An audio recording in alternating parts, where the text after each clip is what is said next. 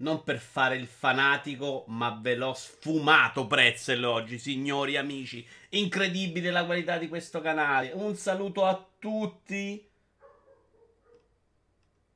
Tac! Mi sono appena accorto che c'era già una uh, tag, c'è una tag, una scena per i best 15. Ho fallito miseramente perché l'ho ricreata, no? Pazienza, rimuovi la vecchia.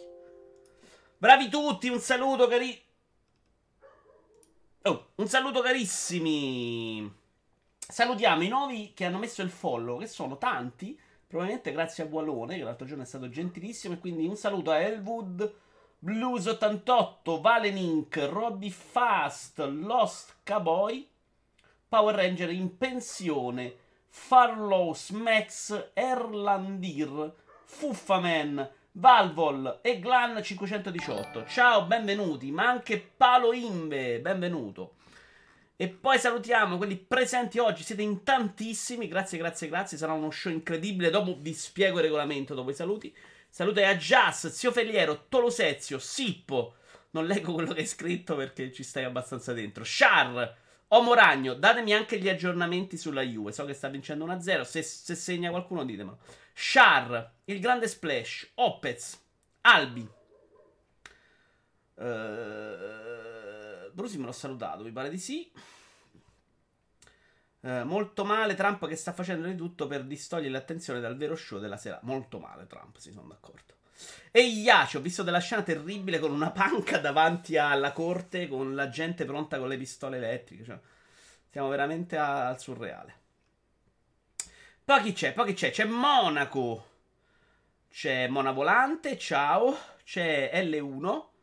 I magnifici 15 più attesi dell'insediamento di Beatles. Ci sta assolutamente. El Maria, Doctor 89, che non si vedeva da tanto. Fiordo 88.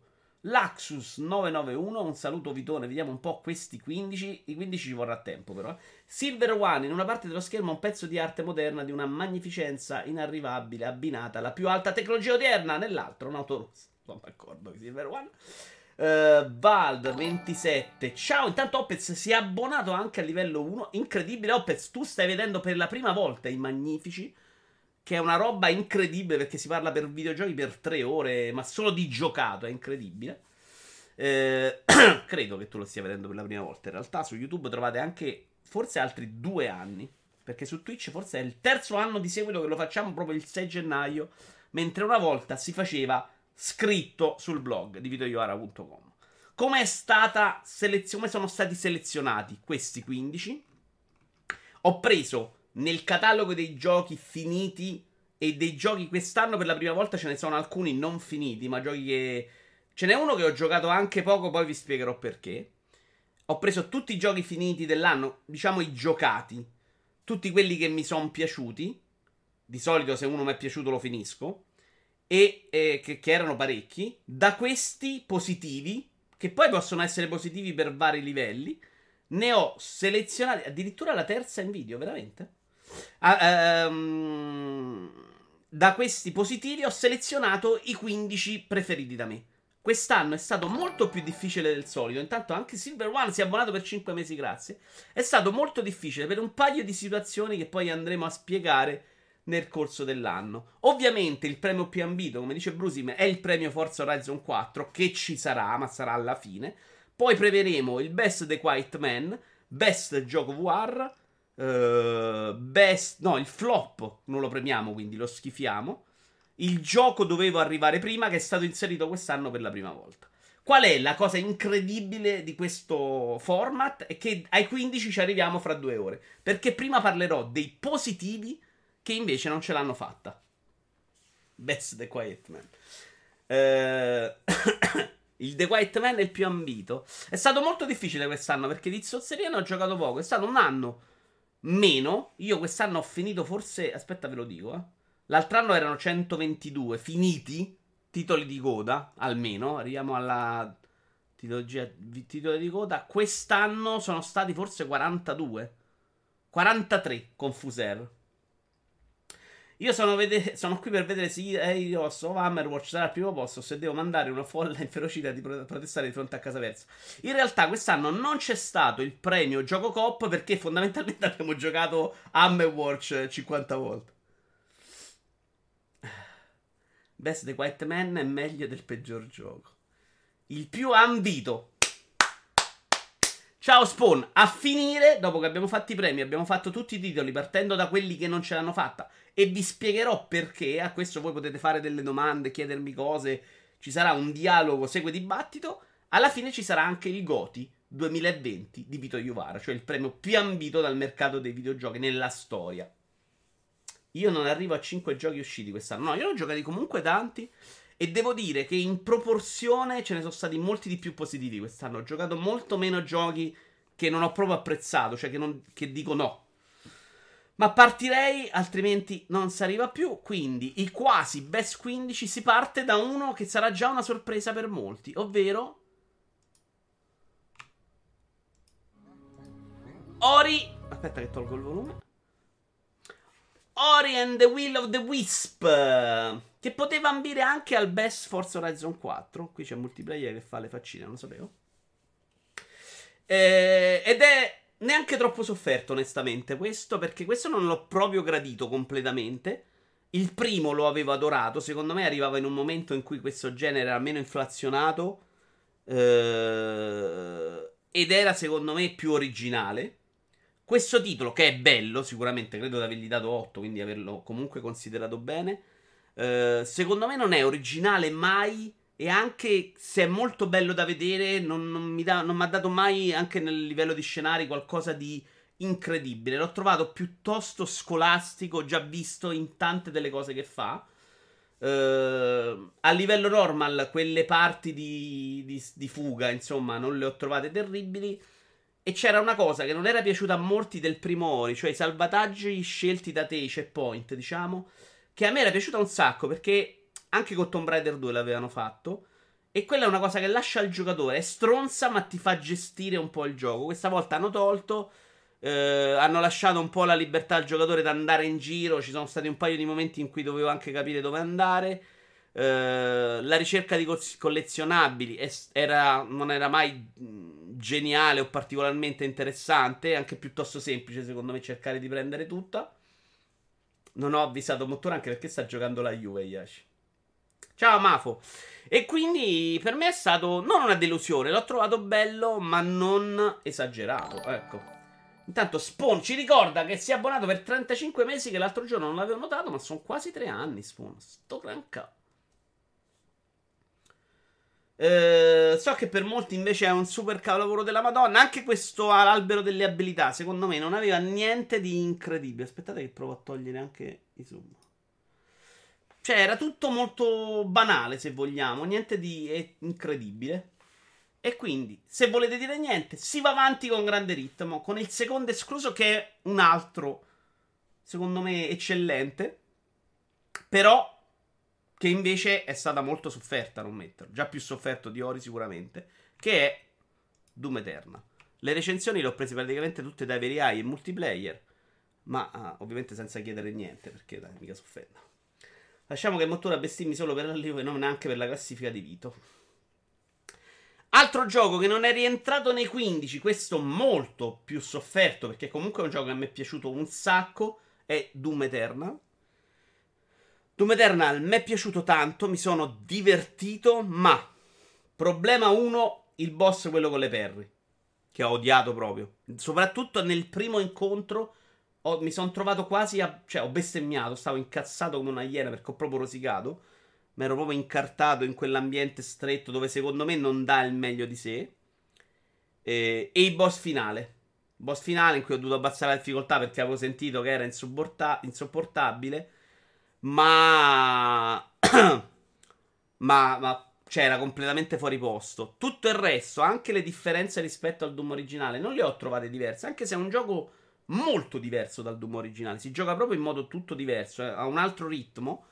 Eh, che non ho trovato per niente odioso. Anzi, questa cosa di dover continuamente uccidere nemici per recuperare energia Eh, e munizioni, secondo me, funziona abbastanza bene. Mi sono divertito.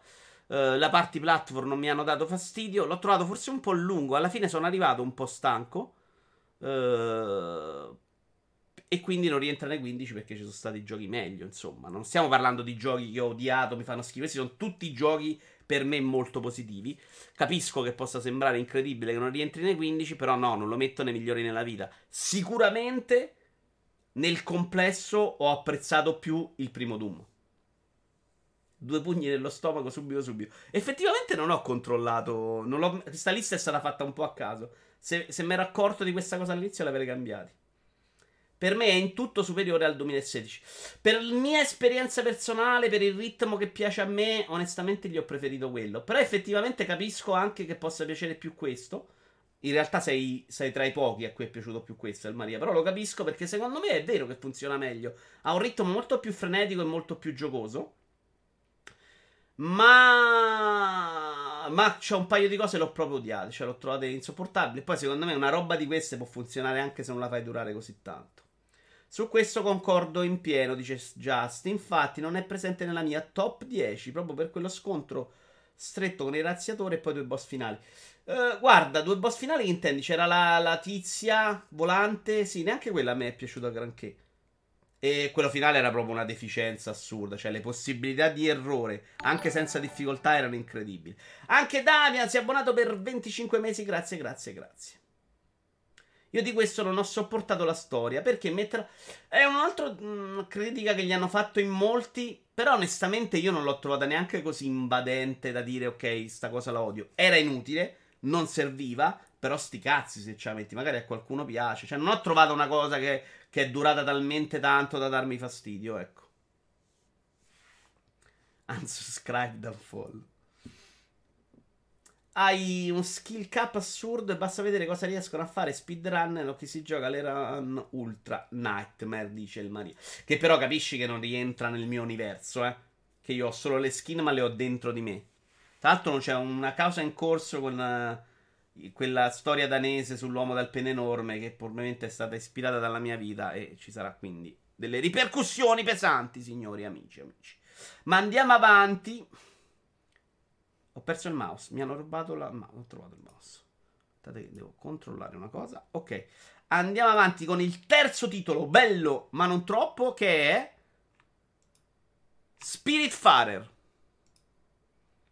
Oh, Spiritfarer. Questo non ho avuto dubbi sul fatto di non metterlo nei 15 perché Tashi sua no, c'ha più difetti. Uno è la durata. Questo dura veramente troppo, 30 ore per fare questa cosa che praticamente tu sei su questa nave, fai una sorta di gestionale per Babby, in cui fai tutto molto cose molto basilari e poi devi viaggiare all'interno di questa mappa per recuperare risorse.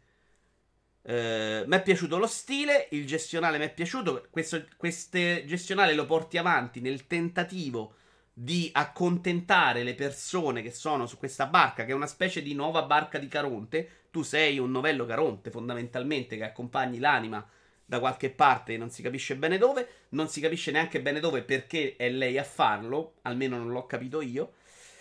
Ehm, e la parte gestionale comunque si porta avanti benino, ma è un po' faticosa perché per 30 ore così andare da un punto a un altro, allora devi trovare le lucine che servono a fare il seme, fai quello è stato alla fine un po' noioso, l'avrei fatto durare molto meno, anche perché poi c'è un problema che le storie, la storia di questi personaggi, che è raccontata in modo molto delicato, non sparato in faccia, piuttosto in modo elegante, però a volte anche molto criptico. Ci sono dei personaggi che secondo me non sono poi spiegati così bene, quindi non riesci neanche a goderteli completamente. Però devo dire che comunque la parte narrativa arriva bene al giocatore. Secondo me c'è gente anche che può commuoversi. Il momento in cui accompagni quest'anima dove deve andare dopo quello che è successo, dopo che lei l'hai fatta proseguire per un percorso, secondo me è raccontata abbastanza bene. Stile grafico, secondo me è molto bello,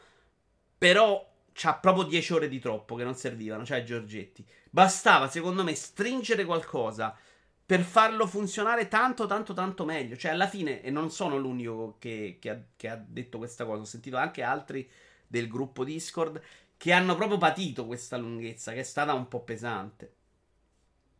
Comunque per me ora ritmo migliore degli ultimi 5 show di Geoff. Grazie Laxus. 30 ore così, wow. Si tu usava una trentina a secche proprio. Questo io invece l'ho messo nella top 10 perché nonostante l'incredibile lunghezza gli ho voluto tanto ma tanto bene. Poi c'è il fattore Antonio Pizzo. Mm. Ciao Dani! Sera carissimo, è passato un po'. Ciao ciao ciao ciao Dani. Andiamo avanti, signori, con una roba che è il primo remake di giornata. Non so se ce ne sono altri. Ed è Boro Mafia Definitive Edition. In questa versione raccontata da Raiden e Midna. Allora, Mafia uh, Definitive Edition. Mm. È difficile giudicare Mafia Definitive Edition perché hanno fatto un lavoro, secondo me, eccezionale. Poi il gioco è quello che è cioè quello dell'epoca. Hanno fatto un lavoro eccezionale sulla città. La città è un gioco moderno, è bellissima e l'ho veramente gradito andarmene in giro per questa città.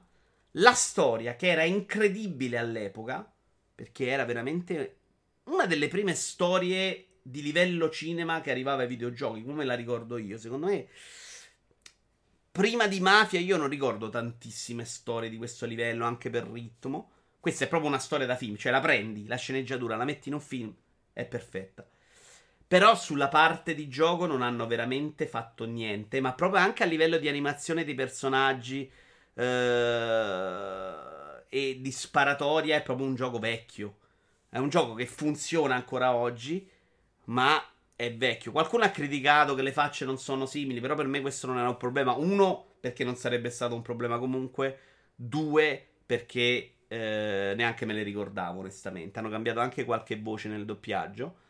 Uh, è una storia bella, per carità di Dio. Eh? Cioè, alla fine è una storia di mafia di quella che si può vedere un film tranquillamente al cinema.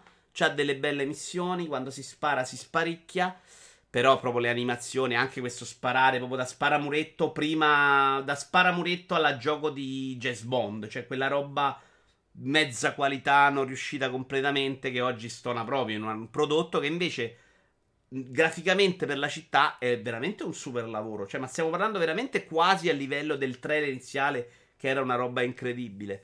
Progetto che mi fa comunque piacere. Io sono a favore di questi um, uno a uno con rifacimento grafico per far conoscere certe storie a, a tutti. C'è da dire che l'ho giocato nella modalità probabilmente semplificata, c'erano varie opzioni. Eh, e era molto diverso l'originale. L'originale che ricordo io, se andavi in giro a 25 all'ora, partiva la polizia, rompeva le palle. Questa cosa l'hanno pulita. Quindi alcune scelte ludiche sono state fatte, secondo me, anche con saggezza. Cioè, quella parte, secondo me, lo rende più piacevole da giocare, ma gli toglie anche un po' la sua particolarità. E secondo me devi stare molto attento quando fai queste scelte e decisioni, perché per quanto sia giusto portare i giochi alla modernità, quindi a, a, renderli più accessibili, se lo fai troppo gli togli anche la parte che era bella e stronza. Esempio a caso. Se metti c'è poi in Dark Souls, fai felicissimo me in un remake di Demon Souls, Demon Souls fai molto felice me magari, però è chiaramente ti, ti vai a uccidere proprio l'essenza del suo gameplay e quindi non devi farlo. Mafia un pochino soffre questa cosa. All'inizio, anche negli inseguimenti, hanno messo una sorta di QTE strano che funziona in un modo scemo. Che grazie a Dio, dopo nel corso del gioco non c'è, c'è solo nell'intro. Che era invece una roba completamente buttata a caso. Comunque, una bella storia. Mi ha fatto piacere finirlo per la prima volta. Perché ricordo che all'epoca, nella parte stealth, nella rapina di un tizio, che è due o tre missioni della fine. Eh, guardate che riflessi. Eh, mi ero incartato. Cioè, qua invece è andato molto più liscio e in modo semplice. Allora, dovrebbe essercene un altro leggermente più importante. Dice Sippo. Ah, ok, sì, sì, sì, hai ragione, hai ragione. Carino, ma l'ho già dimenticato, dice Doctor89. Le ambientazioni sono fantastiche, però le sparatorie sono troppo legnose, siamo tutti d'accordo. La cornice non mi piace proprio. No, la cornice è eccezionale. Lo scenario è proprio bello e mi sono stupito che abbiano fatto questo lavoro incredibile su un tipo di progetto che poi si vede che invece non ci hanno speso un granché. Sento Wallone avere un brivido dietro la schiena mentre nominavi Checkpoint nel remake di Demon Souls, esatto. Vito Iovara, cosa ne pensi dell'utilizzo dei cheat per finire i giochi più velocemente invece che mollarli? Uh, oddio, Giorgetti, io se la gente trova divertimento in quel modo, a me sta bene così, eh. Cioè, non... Sono entrato in quella fase della vita, lo dicevo anche l'altro giorno su Discord, in cui per me la gente può anche fottersi gli unicorni, cioè non è proprio diventato più un problema. Se la gente si diverte in quel modo, sono cazzi suoi. Io non lo farei mai, cioè per me no, cioè il cheat diventa proprio non giocarlo. Magari sono stronzo che mi gioco, sono più stronzo io che magari oggi sono a 45 ore di valla, quindi 23 ore più della prima run dopo che l'avevo mollato perché non mi piaceva, perché entro in quella misura, perché voglio finirlo, perché il mio piacere di finire il gioco diventa a volte più importante del gioco stesso. Però, ma se la gente si diverte, se il loro piacere è arrivare alla fine con un cheat, va bene così, cioè non trovo nessun problema. Mi riferivo alla cornice della tua trasmissione. Allora, la cornice è uno sfondo rubato a Polygon, semplicemente. O ti riferisci a quello intorno a Vito Iuvara? Sei pazzo? È quella sempre. Da vedere è, sont- è sontuoso ogni. Perché eh, in realtà non vedi solo la città, vedi pure i personaggi, che invece sono proprio un cazzotto a un occhio contemporaneamente. Volevo recuperarlo visto che all'epoca non lo giocai. Guarda, Mona Volante, secondo me è una buona operazione perché anche il prezzo è ridotto. E quindi per recuperare un gioco storico, secondo me ci sta assolutamente benissimo. Sì, sì, eh, ho scelto un'immagine che poteva. C'erano un sacco di immagini che non prendevano un po' alcune cose che volevo vedere e quello mi sembrava più importante. Andrei avanti con il primo gioco VR, ma anche non VR. Attenzione, il primo dei giochi. No, non è il primo, siamo già avanti. Star Wars Squadrons. Bello. Giocato in VR, secondo me, più bello. Sono abbastanza convinto che senza VR.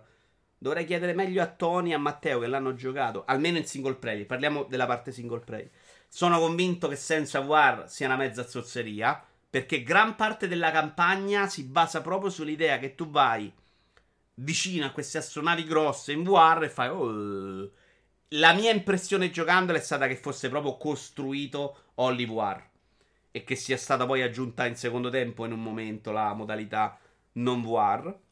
Funziona bene, è divertente, però ha veramente un paio di problemi che mi hanno fatto un po' storcere il naso. Uno, questa grafica non realistica è carina, ma insomma.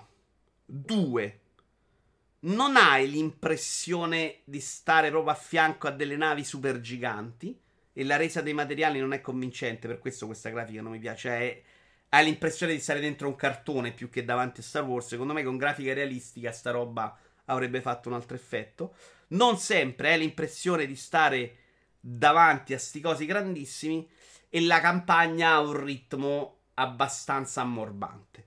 Cioè la campagna è fatta del momento lento, arrivi in un posto mentre gente chiacchiera, ti guardi l'ambiente, poi qualcun altro chiacchiera, poi ti fai due sparetti, appunti scemi e, e quando combatti invece contro le navi, che dovrebbe essere il suo forte, è molto rallentato, probabilmente per non farti vomitare.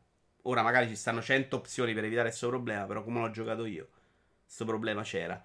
Uh, gli umani anche i VR non sono terribili. Uno dei problemi grossi della VR è quando hai degli umani davanti sono sempre rappresentati molto male. Qui funzionicchiano. Tutto il resto, secondo me, è di buon livello. Ho provato anche il multiplayer. Una serata forse abbiamo fatto. In realtà mi è piaciuto molto, molto più della campagna, incredibilmente. E secondo me aveva anche dei margini di complessità incredibili. Il problema è che poi abbiamo smesso di giocarlo. I controlli su Lotas erano terrificanti, cioè tutti mischiati. Ci ho messo una settimana per capire i controlli di questo gioco, che invece sono molto semplici. Eh, però ecco, VR, Otas, eh, secondo me arriva ad essere un bel gioco. Quantomeno un'esperienza super piacevole. Senza non lo consiglierei a nessuno nella vita. Qua gli umani sono molto realistici. Guarda questo. No, Brusi, ma a parte il realismo, quando sei dentro la VR, quelle proporzioni che di solito vanno bene cambiano, si smarmellano. Sicuramente è un problema tecnico. E quindi tu sei in VR, tutte le persone che nei videogiochi normali vedi bene diventano bassi e tozzi. E, e non funzionano. Qua questo problema, tranne il Loneco, il Loneco invece hanno fatto un bel lavoro. Altrimenti c'è questo problema che una cosa che funziona bene in 2D, in 3D viene proprio rovinata. Guarda come rende bene Greco in VR. Poi ti fai due spaghetti. Adesso avessi il VR lo prenderei subito. Secondo me in VR comunque vale la pena. È una bella esperienza. Però non è eccezionale. Però secondo me con Star Wars puoi fare cose migliori. Anche con le navi. Sai, il problema delle navi. Uno è la grafica che avrei fatto, avrei spinto sul realismo. Probabilmente è un problema di risorse. Perché poi sono belle le navi, eh. Ce n'è una che è aperta sotto, che è veramente una figata. Eh, poi la campagna si basa su una specie di tutorial per fartele provare tutte, che hanno sistemi molto simili. Quindi secondo me non serviva neanche fare questa cosa. Però ti prepara all'online. Ehm il problema, dicevo, è la grafica e poi questa lentezza che non ti dà mai proprio la sensazione di muoverti in velocità. Cioè, sembri veramente alcuni momenti non, mi sono andato a controllare se mi stavo muovendo. Sembravo proprio statico sul posto. Sta cosa non può andare bene. Capite che se un gioco di auto ho l'impressione di stare fermo, mi sono perso la bellezza. Qui un po' questo problema ce l'hai. Sembri proprio di muoverti sul tuo asse. Uh.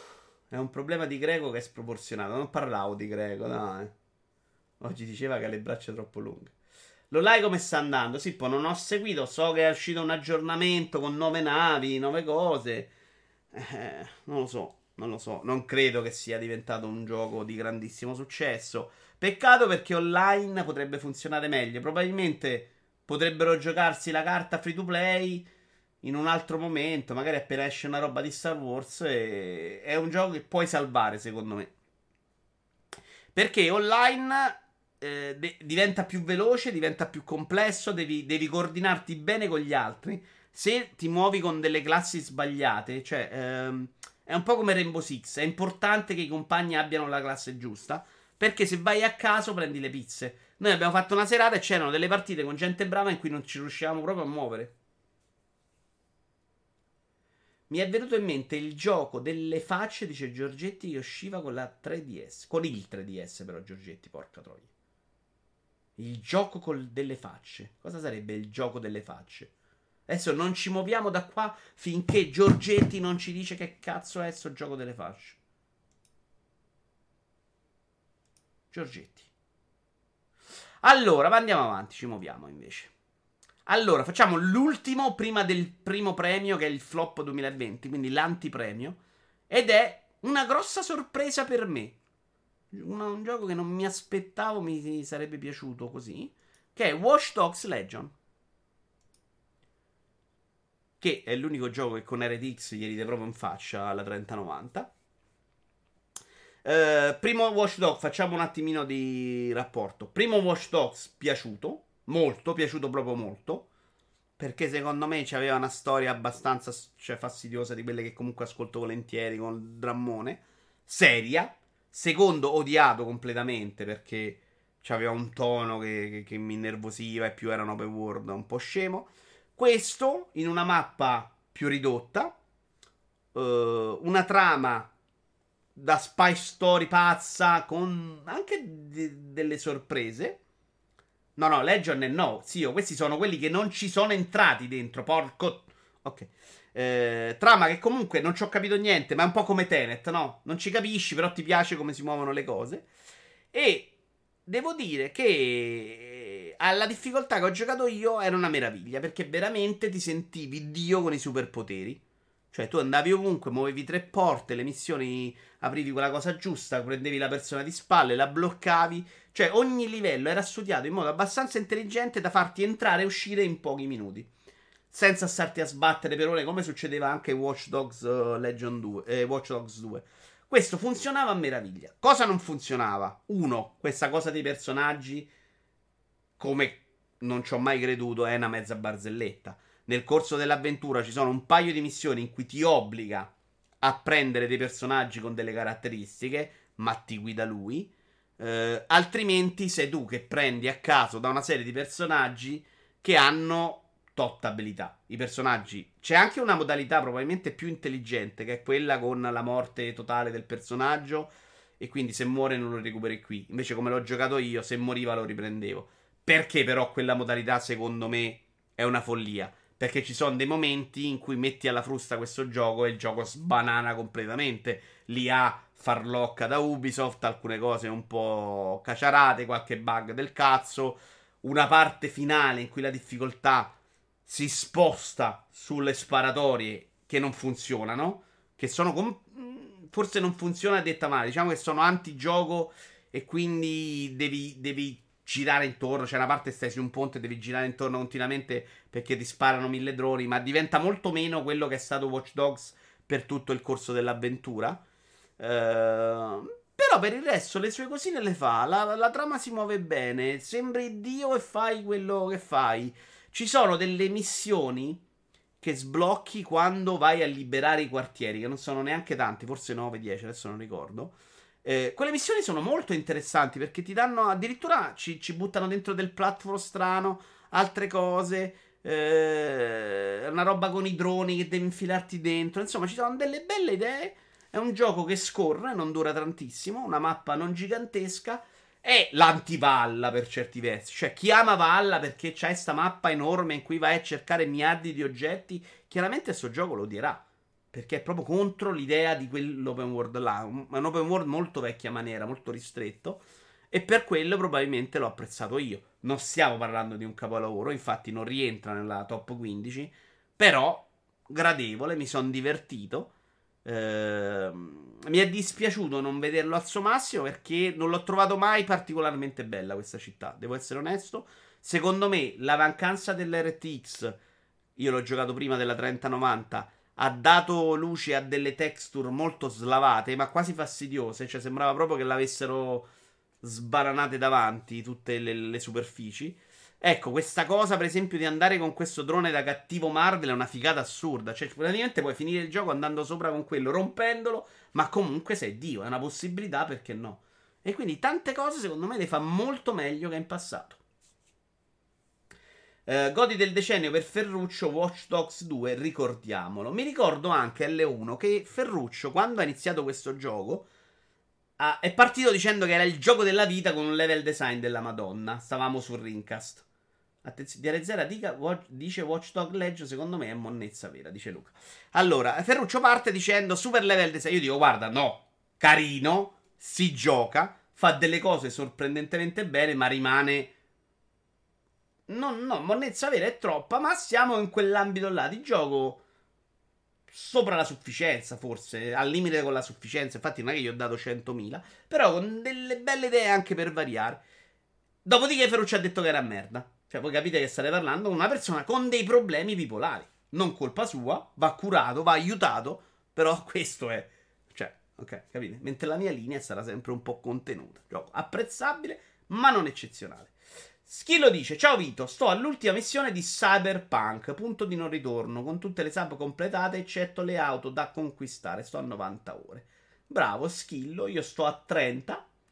Eh, facendomi adesso missioni gialle perché ho finito un po' di secondarie, ma ne sono sbliccate mentre facevo le missioni gialle. Mi si sono sbloccate un po' di secondarie, quindi ho da giocare. Tenderò a rallentare molto l'avventura principale. Questi sono quelli che erano in nomination.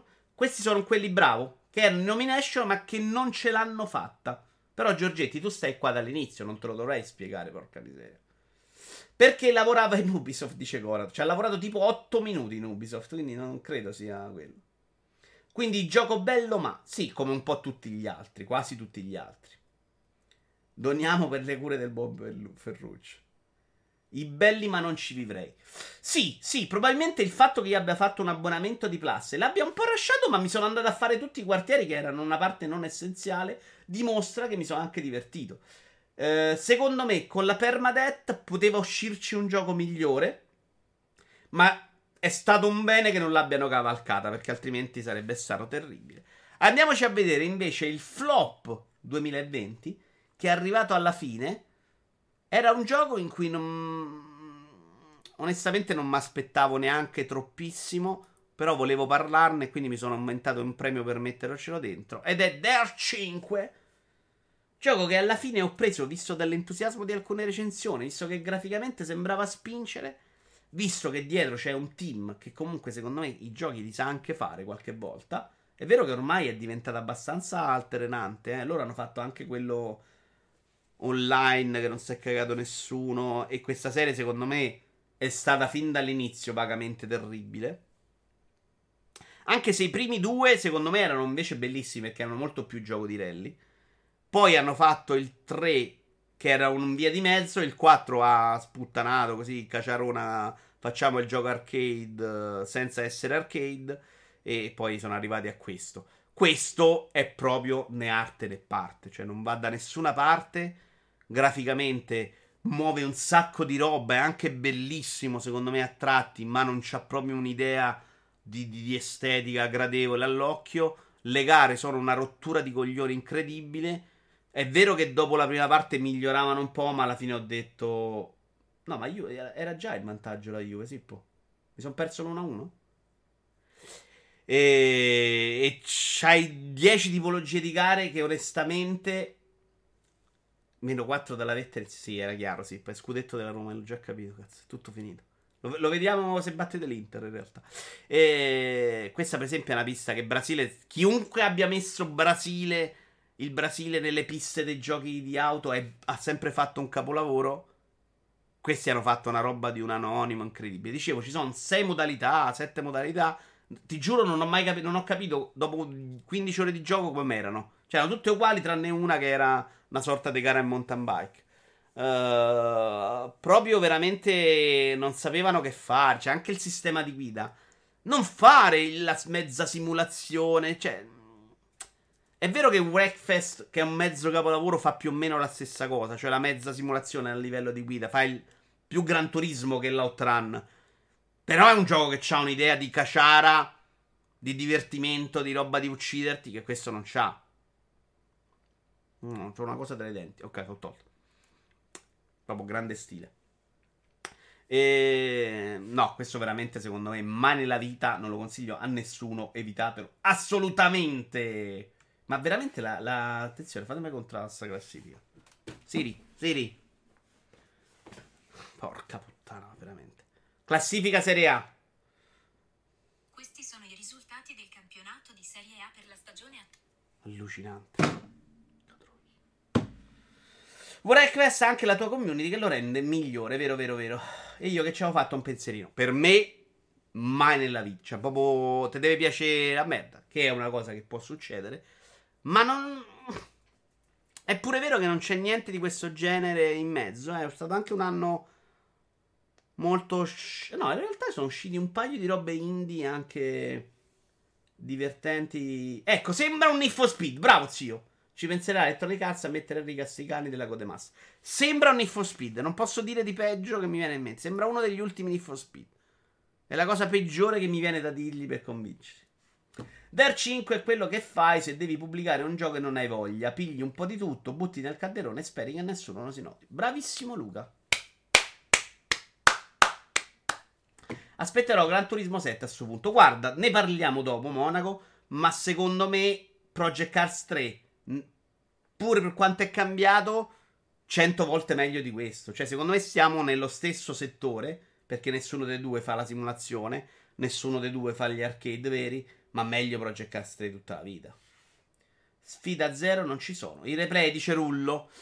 Mm, ma la sfida, sai che invece in alcune gare non arrivi neanche prima. Alcune le vinci con due giri di vantaggio, poi arriva la gara che improvvisamente sei una pippa molto schizofrenico da quel punto di vista. Secondo me non è riuscito assolutamente a niente. Ma anche a livello di, di, di, scelte stilistiche, secondo me terribili. Torniamo invece ai belli che non ce l'hanno fatta con Call of the Sea. Siamo già un'ora, veramente? Vabbè, no, c'era la premessa. Giochino che ho giocato sul finire dell'anno, ispirato a Lovecraft, e io adesso posso dirlo con cognizione di causa perché ho letto un racconto dell'uomo pesce ed è proprio al bacio, guarda, sembra proprio il, racco- il gioco dell'uomo pesce. Il titolo del racconto non lo ricorderò mai, magari Yashi ci aiuta. Uh, giochino eh, davvero interessante secondo me perché è costruito chiuso, che funziona, non dura tanto, dura anche giusto secondo me. Finalmente un gioco che non fa più di quello che deve fare, con uno stile grafico molto bello, a tratti è un gioco molto bello da vedere e finalmente ha degli enigmi interessanti. Enigmi interessanti, ma non stiamo arrivando alla roba cervellotica pazza di Miss in cui ci vuole un ingegnere, appunti e tutto. Cioè, sono tutti enigmi che ti dà gli strumenti per realizzarli. Non sono banali che, li, che sono proprio scemi, ma non sono mai. terribilmente complessi. Uh, però veramente un, la scelta del personaggio che cammina lentissimo è da deficienti proprio. Perché è veramente una roba che chiunque l'ha giocata ha detto è insopportabile. Non serviva. Certo, poi il gioco durava la metà. Forse era quello il problema, non farlo durare due ore e mezzo. Ma sti cazzi, era meglio due ore e mezzo in cui non mi ammorbo a fare una scala. Cosa che è successa veramente. Cioè, c'era l'enigma dell'organo in cui dovevi fare la scala un paio di volte. Ho detto, vabbè, tagliatemi le vene, non voglio arrivare alla fine della scalinata. Una tortura incredibile. Uh, non mi è piaciuto per niente il tono. Il tempio, dici? No, no, Dagon, grazie, Yashi. Non mi è piaciuto per niente come viene raccontata la storia. Perché praticamente c'è questa signora che, di cui che sta male, il marito è sparito in cerca di una cura. E lei ce lo racconta con degli spiegoni camuffati che sono una roba proprio forzata, forzata. Ma anche le lettere che trovi all'interno del gioco che servono a portare avanti la trama, secondo me sono proprio artefatte, non realistiche, non riuscite. Quella roba mi ha anche a tratti infastidito. Però non è che racconta sta grande storia. Ah, alla fine c'è anche un finale multiplo, però, che interessante. Mi sono piaciuti però molto gli enigmi, mi è piaciuta l'atmosfera, che è secondo me riuscita. Eh, però il camminare lentissimo e un enigma che veramente secondo me era... Forse era questo. No, non era questo. Era veramente troppo complesso rispetto al resto. Ma complesso perché dovevi fare un piano di lettura extra eh, quello l'ho odiato. Molto bello invece questo diario in cui ti dava gli aiuti per risolvere gli enigmi. Secondo me facilitavano abbastanza. Grazie anche Grande Splash. Facilitavano abbastanza. Quindi tutto bene. Anche come era scritta roba sul diario. Peccato per queste due o tre cosine. Ma è il primo gioco di un team spagnolo. Secondo me questi possono fare molto bene in passato. Pure in Horizon 4 c'era questo problema che in una gara davi due giri al secondo e nella gara dopo arrivavi settimo. Bravo Sip, è una delle cose per cui Forza Horizon 4 è oggi un premio di un gioco che non ce la fa. Cioè, Forza Horizon 4 aveva questo problema, ma aveva anche una particolarità. Se rifacevi la gara, ti settavi tu la difficoltà e il gioco te lo costruivi. Però io non voglio fare io il game designer, quello che si mette a fare il livello di difficoltà. Secondo me lo deve fare chi fa il gioco. E questa roba di fare open world pazzi, cosa che non è Der 5, perché Der 5 c'ha una struttura a caselle vecchio stile che mi è piaciuta un sacco. E, e, la difficoltà me la devi fare tu. Io scelgo un livello, poi tu lo puoi calibrare, poi io abbasso, alzo, però deve essere quello. Non deve essere ogni gara cambia completamente, non ha nessun senso. Comunque bello, lo consiglio, però non vi dovete ammorbare a questa cosa del camminare piano, che è veramente un problema. Cioè io il, il mio primo impatto col gioco è stato faccio l'intro, arrivo con la barca su una spiaggia, faccio tre passi capendo qual è la velocità di movimento, lo disinstallo. Giuro, eh. Poi Matteo scrive: Eh, ma che stronzo, dopo tre minuti sblocchi la corsa. Dico, vabbè, lo ristallo. Ristallo il gioco. Sblocco la corsa e la corsa è un filinino meno lenta. Però era comunque lentissimo. Quindi, però a quel punto l'avevo scaricato due volte. E eh, Fastweb mi ha obbligato a giocarlo. Il titolo del racconto non è proprio il gioco dell'uomo pesce. No, no, non è, è Dagon. È Dagon. Lì mi è arrivata l'illuminazione dopo una mezz'ora. No, io ci sono stato di più e ho guardato la soluzione. Stavo.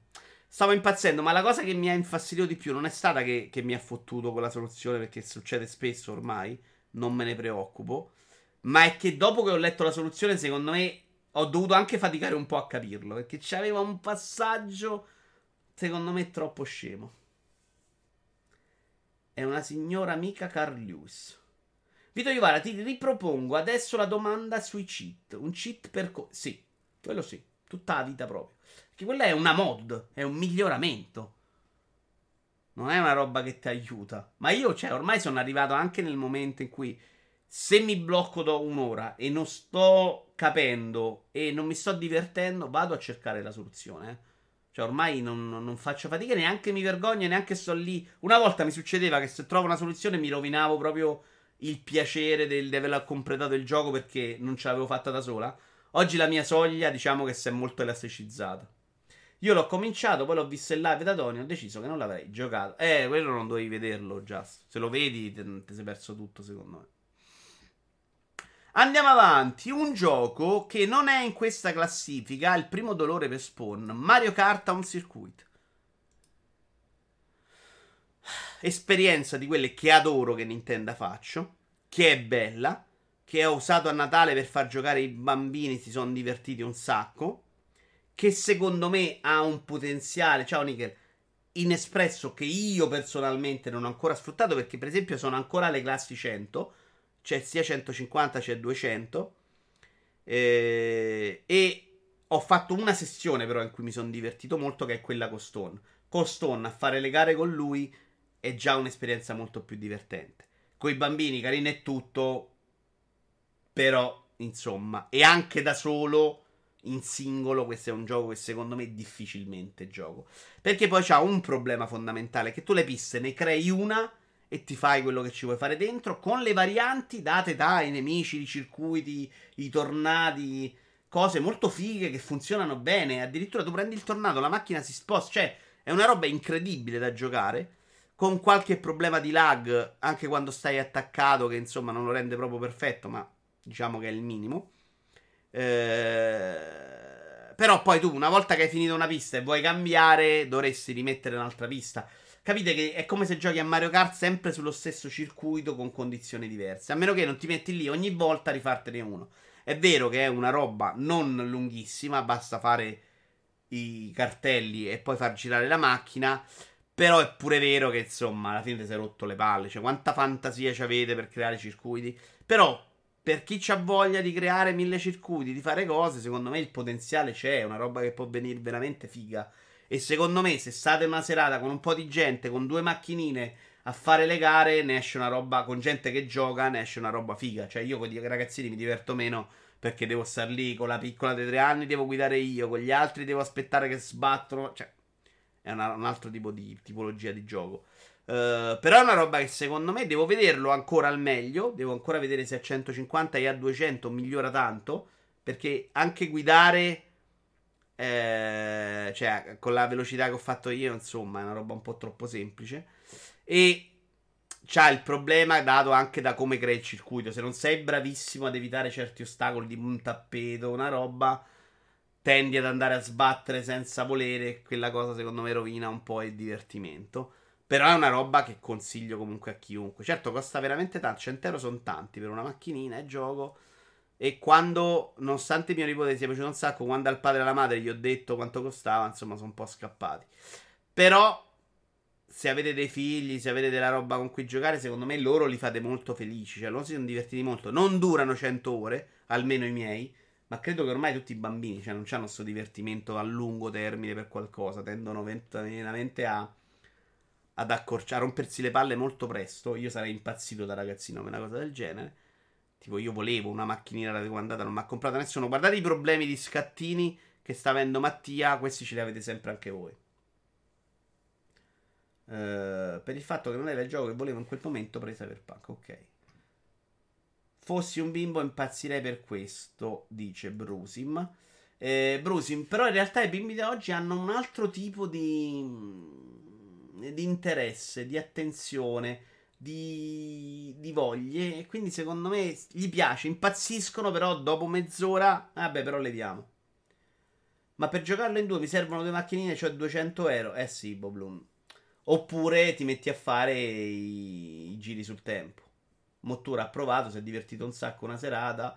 Io ce l'ho un amico che ce l'ha e quindi infatti quella serata in due è stato già molto molto figo. Cioè, in due con gli Stone a gareggiare mi sono divertito di più. Però pure questa cosa di Nintendo, dico, ma porca troia, ma una roba del genere, ma perché non sbloccarmi subito le cilindrate? Ma perché vuol dire farmi giocare dentro? No, ma voglio far giocare. Non è un gioco per forza di cose non puoi giocare tantissimo, perché non è che puoi sbracare casa tutte le volte, no? Cioè, io met- sono andato già a Natale, metti i cartelli, apri i cartelli, posizione i cartelli, poi richiudi i cartelli. Cioè, i giocatori sono pigri. Fagli là, almeno si divertono di più. No, devo stare lì, ancora non ho capito. Devi prendere monete all'interno dei tornei, probabilmente, per sbloccare la cilindrata. E quindi devi giocarci. Se giri da solo, cosa che invece faccio fare io ai miei nipoti, perché i nemici sono incredibilmente forti, quindi non vinci mai. Se ti metti a girare da solo, non sblocchi. E quindi, cioè, hanno girato ma non hanno sbloccato niente. Peccato. Altro gioco VR che rientra in quelli che non ce l'hanno fatta ma che mi è piaciuto un sacco. 3 a 1 Juve, ottimo, ottimo, ottimo. No, ottimo un cazzo in realtà. Vabbè, però rientra la Juve su di voi, dai. Vabbè. Mi sono permesso di dire su TFP che il Milan con la Lazio non mi ha fatto una grande impressione. Mi sono preso una risposta da uno che lasciamo perdere. Paper Beast, che è uscito. Io l'ho giocato su PlayStation War. Mi sono fatto prestare PlayStation War e l'ho pagato io per giocarlo. Ho giocato questo e Ghost Giant che però era uscito prima. Ma credo che sia uscito anche non VR adesso, vero?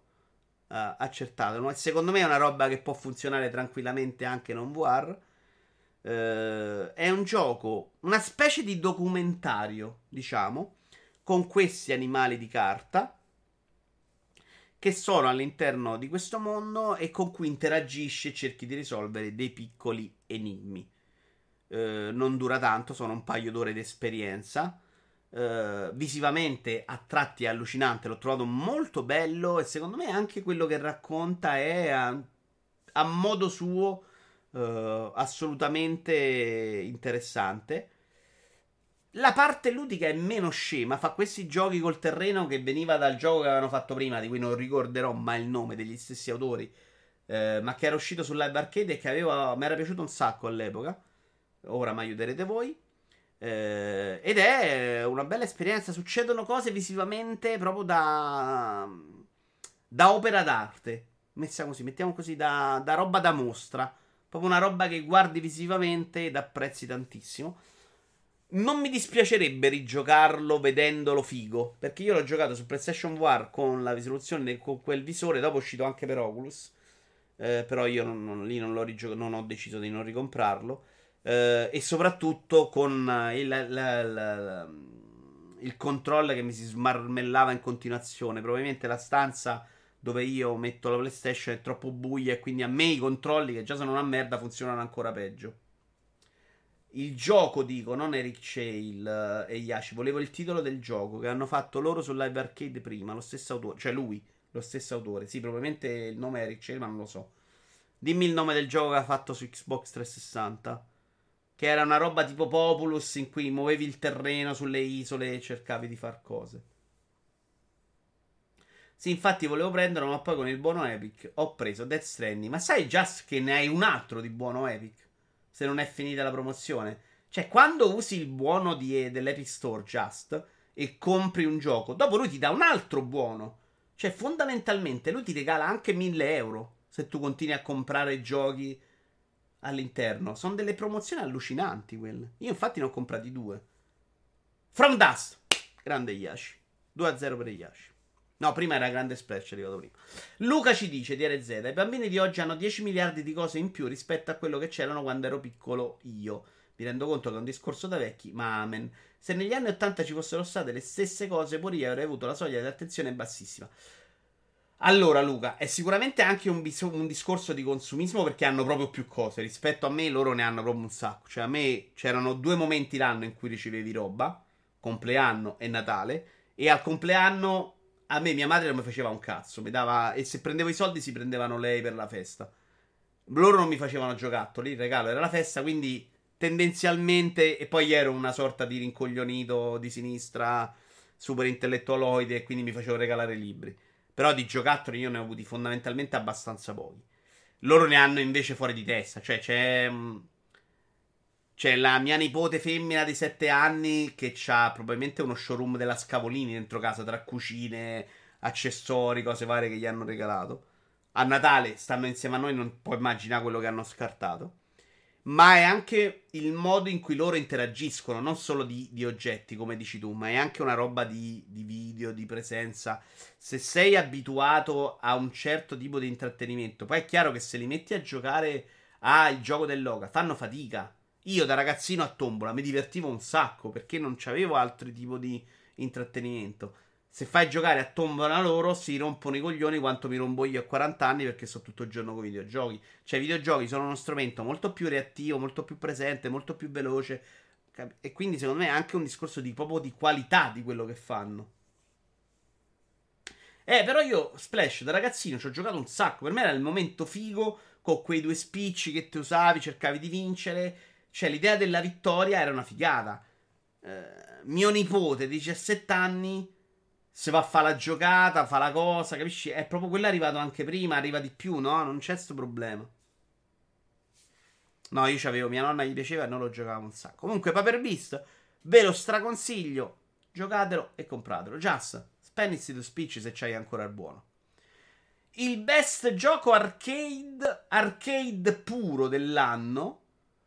Che è stato. Sono stato indeciso se metterlo dentro. C'aveva solo un problema non è Hot Shot Racing, ma è Inertial Drift, gioco misconosciuto che ho scoperto per una pubblicità delle, eh, sul uh, Twitter ed è un gioco che ho adorato.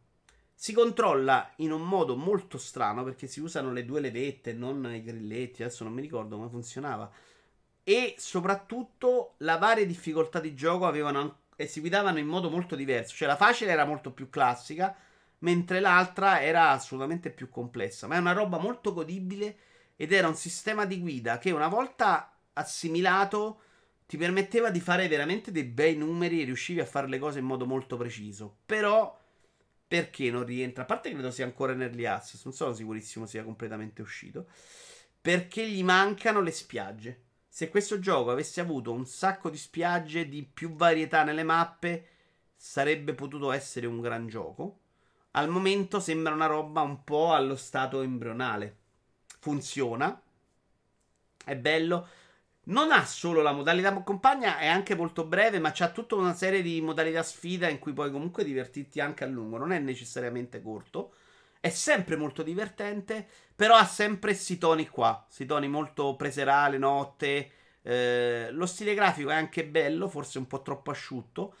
Però secondo me migliorabile. Intanto Fundamentis si è abbonato con Prime, grazie mille. Ehm, cioè, chiaramente un gioco che messo nelle mani giuste potrebbe far uscire un mezzo capolavoro. Non c'hai le gare, altro limite grosso secondo me. C'hai sempre queste specie di ghost, ma hanno eliminato completamente il rischio di scontrarsi con altre auto. Però è la cosa veramente eh, più vicina all'arcade vero, tipo Tran Ridge Racer che gioco da tanti anni. Cioè, la qualità del sistema di guida è da gioco importante. Non ci sono abbastanza spiagge, 5-10, sì, sì. In realtà gli ho dato un voto molto più alto perché comunque l'ho trovato eccezionale sotto certi punti di vista. Però peccato che, che a livello artistico, io spero che aggiungano molto. Ehm, spero riescano a far meglio. Sembra carino. No, secondo me è molto più che carino. E devo dire che nel confronto diretto, in realtà, dopo tanti anni non usciva niente, sono usciti due giochi praticamente contemporaneamente. Contemporaneamente, l'altro era questo. Questo non rientra neanche nei giochi belli dell'anno. Perché? Questo è di Sumo Digital, dall'altro. Pur avendo un sistema di guida assolutamente accettabile. Chi è sto Guido?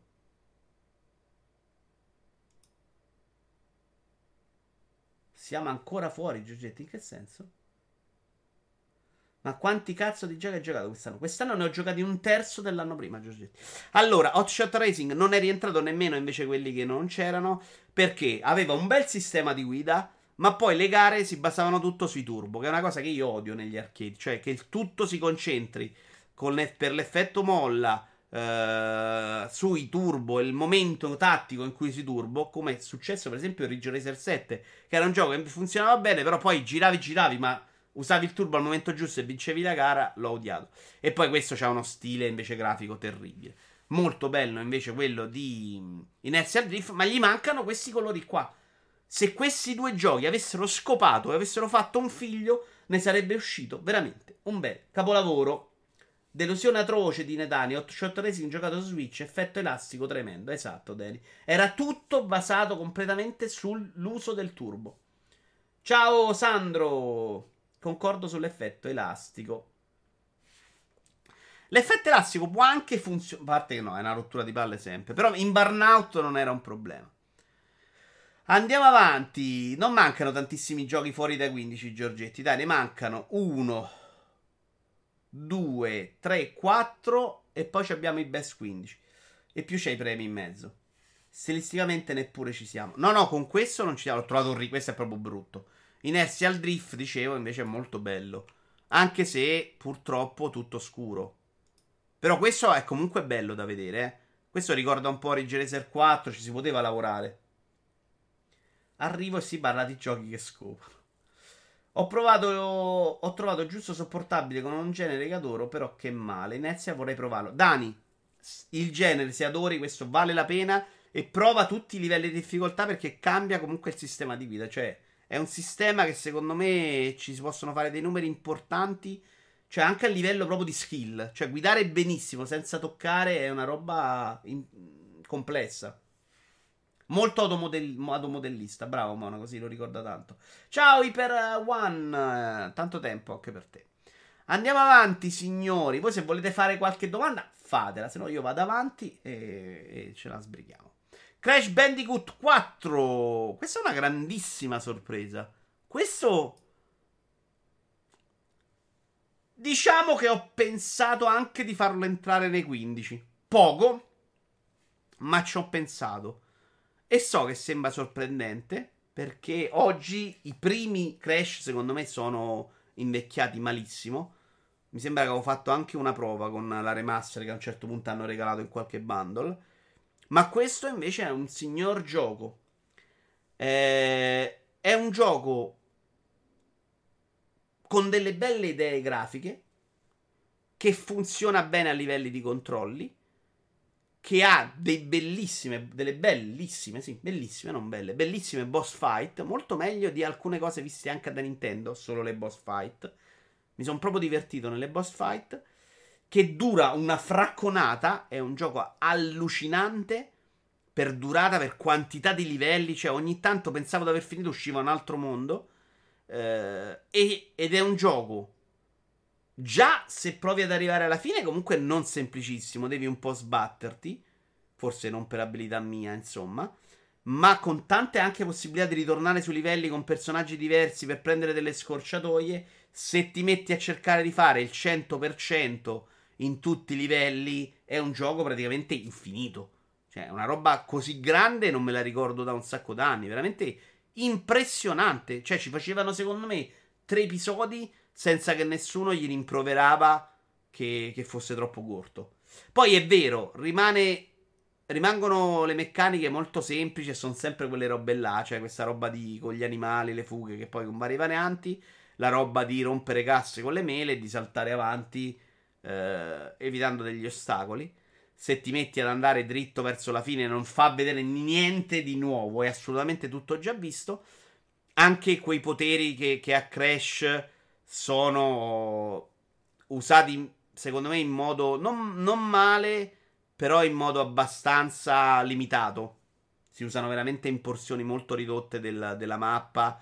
E quindi non ci fa. Questo è un potere, per esempio, quello che va ad attacchi ai muri. Un'altra è questa trottola, che forse è la cosa più originale del gioco. Muoverti con questo trottolone, devi prendere bene il tempo. Però, nel compresso, con tutto quello che fai, quanto vari, quanto cambia, è un prodotto assolutamente apprezzabile. È troppo banale per entrare nei best 15. Veramente offre veramente qualcosa che me la sono già dimenticata. Però super godibile. Devo recuperarlo anche io e lo farò sicuramente più avanti. Purtroppo non c'è spoiler. Sai che pensavo che lo mettessi nei 15? Comunque il remake grafico dei primi tre è terrificante da giocare. Questo lo prenderei forse sui 20.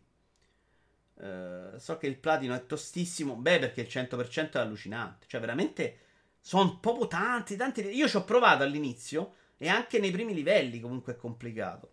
Takaro90, ciao, sono un tuo storico fan, ti seguo dal corso di videogiocatore professionista, ti stimo un sacco, grazie dei video in questi anni sono stati un toccasana. Meriti molto più seguaci, salutami a Sailor. Oggi siamo stati insieme, per esempio, a Sailor, grazie un sacco Takaro, viaci a trovare qua più spesso perché ci fa piacere, c'è gente bella, ci sono degli amici, come diceva Wallone l'altro giorno. Poi dite che vi dico solo cose brutte. Su PC c'è? No, non credo sia ancora uscito Giorgetti. Però non capisco neanche perché. Però non è nemmeno roba per te, a occhio Giorgetti. Uh, abbiamo un altro gioco, un altro premio, non un gioco. Il premio gioco dovevo arrivare prima. Cioè il gioco che non poteva entrare nei best 15 perché non è uscito quest'anno. Ed è una cosa che, che, secondo me tornerà questo premio. Perché è difficile che io giochi un gioco in ritardo. Ed è. Non lo so, Giorgetti, non ti ci vedo a giocare Crash. Mi sembri troppo uomo per Crash. Ci sono, ma parlare così di un Temple Run che prende le pizze da Mario Run, me lo aspettavo dal suo pessimo gusto. No, Spawn, Temple Run manco per niente. Ciao Giuamo, si è abbonato per 16 mesi, grazie mille. Non è un Temple Run, è un Crash. È esattamente quello che era Crash Bandicoot 4 anni fa. Bello da vedere, con quelle meccaniche là, solo aggiornate ad oggi e funzionano. Perché c'è anche una sorta di autocontrollo che ti riporta un po' dalle parti. Ma non è facile, eh? comunque non è complicato. Comunque, assetto corsa competizione, che è perché avevo evitato assetto, pezzo, assetto corsa competizione nella mia vita, anche se mi piacciono molti giochi di auto, perché avevo provato un pochino in libreria condivisa il primo, con la VR, entro nella 500 con gli aiuti attivati, provo a fare la prima curva e mi cappotto. Ci provo altre 40 volte e dico ok, assetto corsa non è per me. Tra l'altro c'aveva dei problemi di interfaccia clamorosi, non mi ricordo se l'ho provato solo in VR. Questo alla fine decido di prenderlo tanto per, metto come al solito tutti gli aiuti, le puttanate, le cose varie e incredibilmente posso giocarlo. Cioè anch'io che sono una sega nei giochi di auto, impegnandomi, posso giocarlo un po' come gioco Forza 7. Ieri ci siamo fatti una bella serata insieme a Forza 7. Non è un gioco che vai là, spingi acceleratore e fai, devi moderare la frenata, devi fare delle cose a certo modo, quindi diciamo una semi simulazione è divertente. Però, giocato col volante, questo gioco è l'esperienza di guida più bella della mia vita, ma di gran lunga. C'è una roba veramente allucinante per quanto devi essere impegnato su ogni singola curva, per quanto ti restituisce la vibrazione con questo volante che ho preso adesso. Prima avevo un Faratech molto vecchio, quindi molto sarà anche quello. Eh, però anche come le regole di guida ti impongono di giocare in un certo modo. Ma io qua non ho l'impressione di oddio, come in Forza 7, devo stare attento a frenare se no vado a sbattere con la macchina. Qua la macchina davanti non ci arrivi proprio. Cioè, se sei molto veloce, lo capisci e puoi superarla. Non sei sempre super veloce come in Gran Turismo in Forza. Hai proprio la sensazione vera di, di guidare un'auto. E quindi è una roba incredibile sto bestemmiando tanto, sto smadonnando, mi faccio una, una gara weekend perché faccio una fatica della Madonna. Ci sono state delle gare che ho ripetuto boh, 50 volte, però assolutamente una meraviglia, bello, mi sto impegnando, lo sto godendo.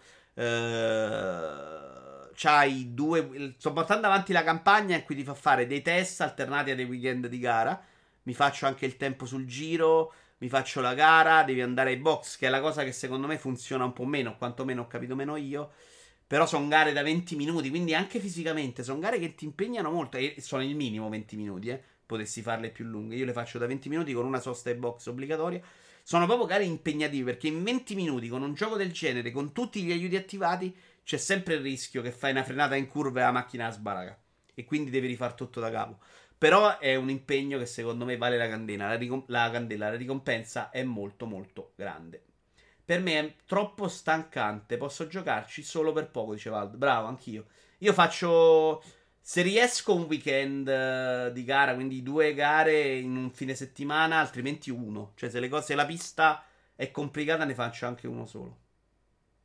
La cosa delle fermate box l'hai risolto. In realtà, Iaci l'ho risolto in un modo molto puzzone. Cioè, in, per qualche modo avrò toccato qualche opzione. Adesso entra in box e non mi parte il limitatore di velocità. Quindi accelerando dentro i box mi dà addirittura un vantaggio. E poi quel problema nasceva in quella gara perché ero molto vicino con le altre. Quindi un mezzo secondo mi faceva perdere un sacco di posizioni. Se ho un minimo di vantaggio, quella fermata non mi dà problemi. Ecco, diciamo così. Però in realtà, da quello che ho capito, perché ho letto su Reddit a un certo punto uno che scriveva: eh, Ho un problema, non funziona benissimo. Gli hanno detto tutti che era uno stronzo che non capiva. Devi metterti in posizione bella centrale, fermato bene, e lui funziona un po' meglio. Secondo me è un po' troppo complicato. Però può starci pure che la colpa sia mia. Però l'ho risolto che entro in box a 300 e guadagno qualcosa, sti cazzi. Tanto, e non vinco tutte le gare, eh. Cioè, non è che va bene anche così, insomma.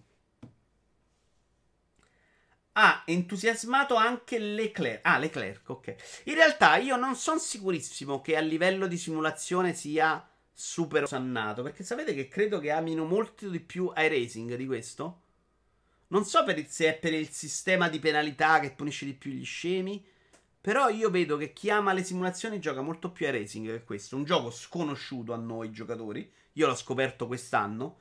E veramente sono vent'anni che leggo qualsiasi cosa sui videogiochi, riviste, siti. Eh. C'è un gioco che giocano quelli di simulazioni, che è Racing, che va avanti un sacco d'anni, che graficamente non è neanche bruttissimo per quanto riguarda le auto.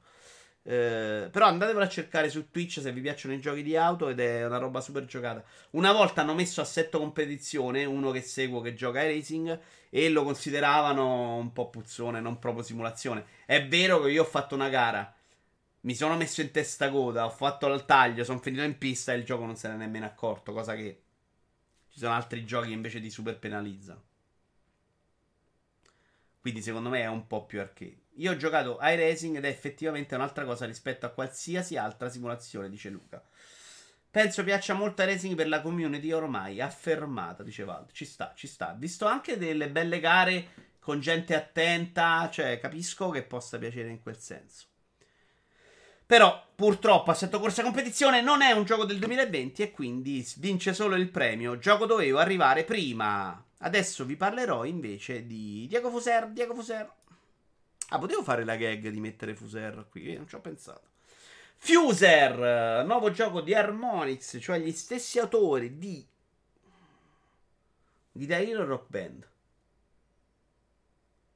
Non me lo ricordo. Forse prima Guitar Hero, no, prima Rock Band, no, prima Guitar Hero e poi sono passati a Rock Band. Va bene, è un gioco che ho preso una notte che non dormivo in preda alla follia perché veramente questo gioco non se l'è inculato nessuno. Eh, che però hanno fatto diversa pubblicità, però non è arrivato secondo me neanche sui grossi siti. Quelli di Eresi sono gli ex Papyrus, se non sbaglio, non so niente di ciò. Char. Eh, Fuser. Gioco di cui sono arrivato là anche perché io musica ne ascolto pochissimo, però ho deciso di prenderlo ed è un gioco in cui fai il DJ. Però, a differenza di DJ Hero, che non funzionava un cazzo con la sua peri- periferica, questo l'hanno fatto con pad, con un'interfaccia strepitosa, ed è un sistema in cui ti devi mm, prendere uh, delle porzioni, come vedete sotto ogni traccia ci sono quattro strumenti, diciamo, che possono cambiare. Devi prendere quegli strumenti là e uh, metterli sui piatti, uh, coordinandoli insieme, mettendoli insieme e vedere quello che esce. La cosa incredibile è che andando anche a caso crei delle cose che funzionano, che sono belle da ascoltare, cioè hanno creato un algoritmo secondo me incredibile. Eh, e tutta la campagna che è veramente un grosso tutorial che dura una decina d'ore, non pochissimo. Io ho giocato quella. Eh, sei molto guidato e devi seguire degli ordini in cui lui, anche se, se non sei sempre obbligato sul disco da prendere, ti impegna molto dicendoti metti un disco per la canzone, metti uno strumento, insomma, ti dà delle cose che ti, ti rendono molto meno libero. Però comunque le canzoni mediamente la scegli tu. È molto raro che lui ti obblighi a mettere una canzone e anche quando i fan ti chiedono un disco è molto più facile che ti dicono metti un disco rock che metti quel disco rock.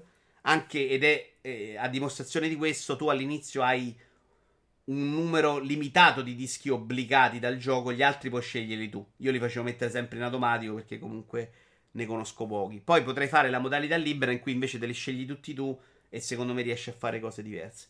Mano a mano che va nel corso di questo tutorial, lui ti spiega alcuni meccanismi, come funzionano e, e, e gli ordini si fanno più pressanti. Però è proprio bello quello che riesce a creare.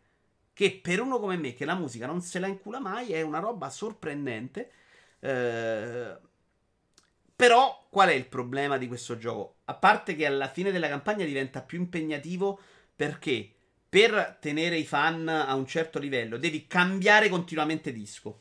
Anche se stai sentendo una bella musichetta, ti piace, se rimani fermo ad ascoltare, comunque i fan scendono e non ti penalizza troppo. Quindi in questa modalità, che è quella non libera, devi continuamente cambiare. Sta roba è un po' scema nella parte finale. All'inizio sei molto più libero, ma le 5 stelle io non le ho viste proprio mai. Eh, il problema qual è? Che in questa modalità in cui sei guidato non sei abbastanza libero di fare il DJ. Ciao Real. E quindi se sei uno che vuole questo programma per fare una specie di software, non ci tiri fuori niente da quella modalità. Ma anche la modalità libera, in quel senso, è comunque limitata Se sei uno che invece vuole un gioco, un'esperienza alla Guitar Hero, ehm, è troppo corta la campagna, oppure la campagna non ti permette di esprimerti mai. Non so come spiegarvelo bene. Cioè, è un gioco che secondo me manca del suo pubblico. È un gioco che finirà per un accont- anche se lo provassero tutti, probabilmente dovrebbero trovare me. Cioè, quello che non è grande appassionato di musica, non vuole fare DJ e si esalta riuscire a fare delle robe fighe con questi campionamenti che ti mischia lui. Perché se sei uno che vuole fare le cose fighe, non vuoi il campionamento pre- prestampato, vuoi essere libero di usare quello che ti pare. Se invece fai la campagna, sei una roba veramente troppo guidata. Uh, però me, e come me ce ne saranno tanti altri là fuori, è il gioco fantastico. Non esisterà mai, anche perché non ha avuto grande successo, ma diceva Mottura che in realtà aveva parlato con gli autori e non ci hanno proprio mai pensato. Questo gioco con una periferica avrebbe funzionato perfettamente negli anni d'oro. Con questa interfaccia, perché poi i controlli ne bastano tantissimi. Cioè, secondo me, con pochi bottoni potevi farlo tranquillamente questo gioco. E col pad si gioca da Dio, eh. Cioè, hanno fatto un lavoro sull'interfaccia che è la roba più sorprendente. Con quattro icone, quattro tasti, fai tutto e funziona a meraviglia. Mi sono divertito, par nella parte finale. Insomma, anche questo 10 ore, forse un po' faticato alla fine. Una periferica l'avrebbe reso un gioco che mi avrebbe fatto impazzire. Perché se Guitar Hero è come proprio Guitar Hero col pad, cioè capite? È figo, questo è figo col pad. Ma Guitar Hero col pad sarebbe stata una merda, cioè una roba ingiocabile. Questo è carino, ma secondo me con una periferica sarebbe stato veramente fantastico. Ciao Matto! Beh, Matto, dobbiamo ancora arrivare ai Magnifici 15. Che è un po' quello che fanno oggi DJ con i CDJ 2000. Schiacci sync e si arrangia lui.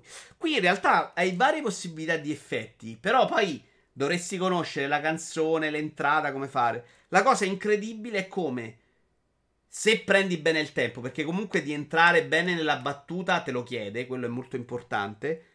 Eh, e c'hai anche un modo, sempre con un'interfaccia facilissima, fatta con pallini colorati, di fare entrare la canzone al momento giusto dello stacco. Eh, e quindi non, non, cioè, non devi essere bravo per farlo, ma devi seguire i pallini. Quella roba funziona in modo incredibile, cioè riesci a fare della roba che mi veniva voglia di salvarla. Perché dico, minchia, questo l'ho fatto io, sono un cazzo di Dio. Ed ero lì a pigiare canzoni a caso, non è che conoscevo le canzoni. Quindi, super capolavoro. Prossimo t- I prossimi due sono tutti e due che hanno fatto. che sono stati esclusi veramente all'ultimo dai Magnifici 15. Il primo è un DLC. Ed ero molto combattuto se c'era la possibilità di inserire un DLC all'interno di, dei Best 15 perché non credo di averlo mai fatto. I 15 Only Rush finiamo alle 2. No, dai, stiamo a un'ora e mezza. Secondo me un'altra oretta ce la facciamo. Però questa è sempre stata così lunga, Yashi. Sono partito apposta più tardi per evitare la rottura e mezzo perché era una puntata lunga. Questo è il DLC di Dirt Rally 2 dedicato a Colin McRae, McRae, McRae eh, ero indeciso perché nei Best 15 non c'erano mai entrati DLC. Però secondo me i DLC corposi potrebbero entrarci. Poi alla fine gli ho preferito altro. Ho fatto un altro tipo di scelte. Secondo me questo è un grandissimo DLC. Di un grandissimo gioco che aveva il problema di essere stronzo volutamente. Questo secondo me fa una scelta molto banale.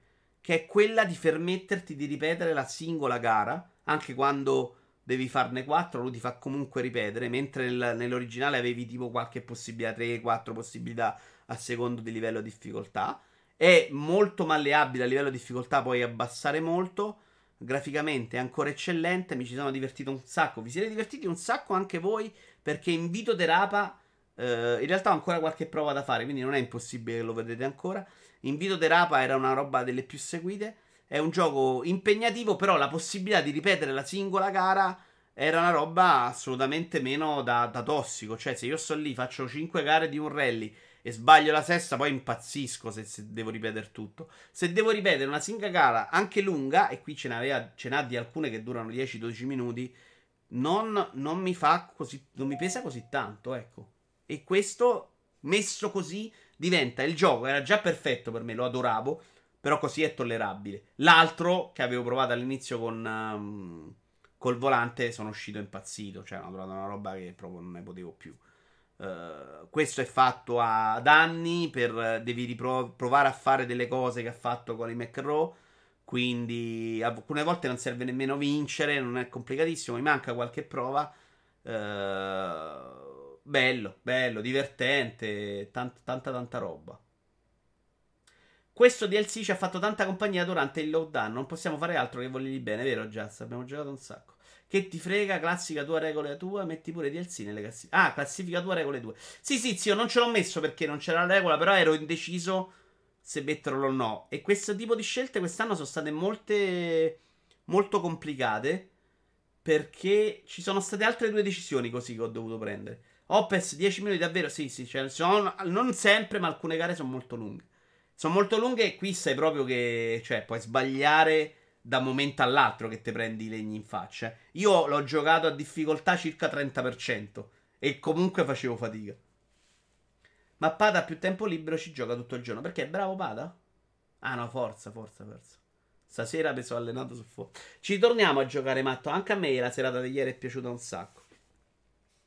Ultimo gioco, questo veramente escluso l'ultimo giorno, cioè ieri o stamattina, non mi ricordo, forse stamattina, è Call of Duty Cold War campagna che mi è piaciuta un sacchissimo, di una serie che a me continua a piacere un sacco, perché quando si spara Call of Duty rimane secondo me il carrozzone con il sistema di fuoco divertente, proprio il genere di gioco che a me piace molto. Matto, aspetta intanto, sia buona per 18 mesi, grazie.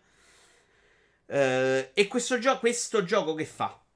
È vero che ci mette sempre un po' di parti in cui devi camminare, come questa che state vedendo, la parte di camminata dietro al cecchino, ma dura molto poco all'interno di un livello e il livello finisce comunque in caciara sempre. Quindi si spara un sacco in questa campagna. E, e sto motore incredibilmente riescono comunque a renderlo apprezzabile, anche se lo stanno riciclando da 50 anni. È incredibile come comunque sto quello di si guardi piacevolmente. Io continuo a pensare che questa serie abbia bisogno di un spin-off in cui fai proprio Time Crisis, te ne sbatti il cazzo della trama e fai queste puttanate varie.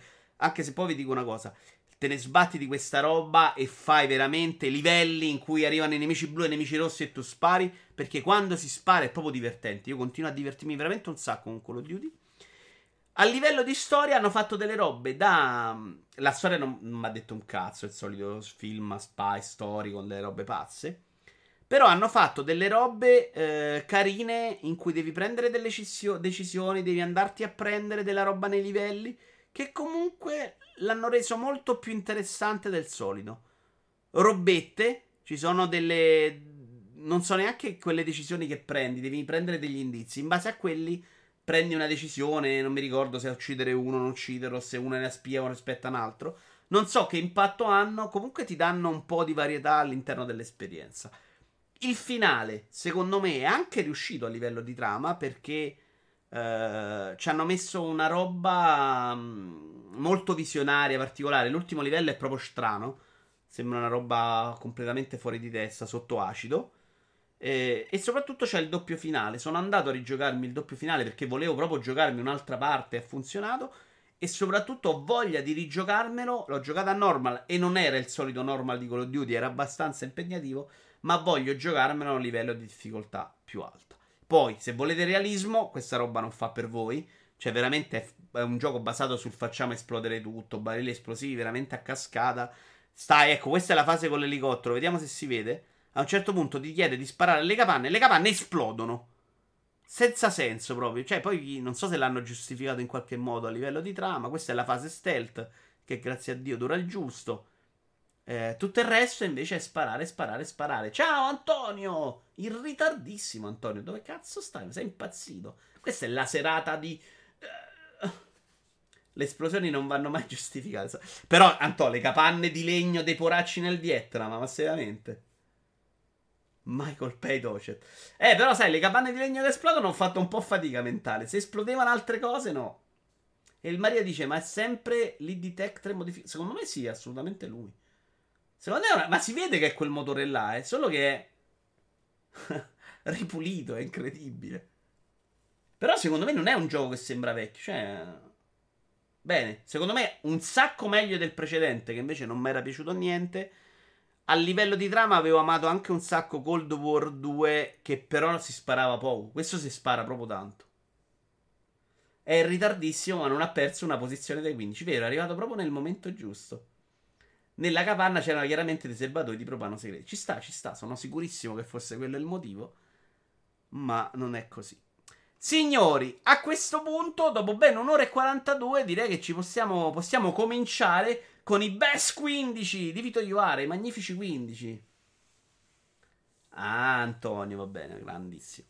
Quindi sai che siamo arrivati adesso ai magnifici 15. E il primo, in ordine, questi sono abbastanza in ordine cronologico. Perché l'ho presa dalla lista dei finiti di FP e quelli sono in ordine cronologico quantomeno che ho giocato io. Quindi tra giocato io e uscite non è impossibile. Ti stavi allenando a forza per poi presentarti a sorpresa alla prossima serata. Antonio, ieri chiedevamo ovviamente della tua presenza, ma ho proprio detto questa è la roba più noiosa del mondo per Antonio. I tuoi preliminari sono sempre così lunghi. Sì, sì, sì. Circa il 30% della prestazione vera e propria. Incredibile. Che poi duro altre 4 ore. Comunque, primo gioco che io l'ho giocato early access, è un po' il problema, ma era comunque molto bello ed è Hades! È un gioco che mi ha completamente sorpreso. Perché le, i loro precedenti titoli non mi avevano fatto impazzire. Bastion, per esempio, forse avevo giocato solo Bastion e provato l'altro, però non ero uscito pazzo. Questo è un gioco che messo su, soprattutto nella prima build che ho provato io è un gioco che mi ha sorpreso in un modo incredibile. Infatti, sono andato a finirmelo boh, 7-10 volte, cosa che per me è proprio fuori di testa. E so che invece è cambiato tanto, hanno aggiunto il livello. Quando l'ho riprovato io di recente, hanno anche secondo me cambiato molto la difficoltà, il modo in cui arrivi alla fine. So che c'è una parte finale che, per esempio, io non ricordo di aver visto. Ci sono personaggi nuovi. Però era proprio bellissimo da vedere, divertentissimo da giocare. Ehm, era molto bello anche la scelta degli upgrade perché ti permetteva di creare delle build assolutamente eccezionali. E io mi ricordo che in delle run facevo delle cose allucinanti, in altre soffrivo un po' di più. Te ne accorgevi quando mischiavi bene i poteri. È un gioco che nella sua semplicità funziona benissimo. La roba del mondo greco, secondo me, è resa veramente da Dio, pur se è una roba di contorno, insomma, però ci sta benissimo. Anche il rapporto tra i vari personaggi eh, da giocare è assolutamente delizioso. Infatti, stavo addirittura pensando di riprenderlo su Switch, visto che adesso hanno messo anche il cross save. Devo rigiocarlo, però, perché c'è un problema. Io l'ho giocato una... all'inizio, la prima volta l'ho adorato. La seconda volta avevano già cambiato tante cose e mi era piaciuto molto meno. La terza era ancora ricambiato e adesso è ricambiato di nuovo. Sta cosa degli early access è un po' un problema. Dovrei valutarlo adesso diversamente. Però, oh, quando l'ho giocato io mi sono divertito un sacco non avrò visto come al solito il super boss finale. Ma sti cazzi, era super bello. Però è ancora lì installato perché vorrei cioè, rigiocarmelo.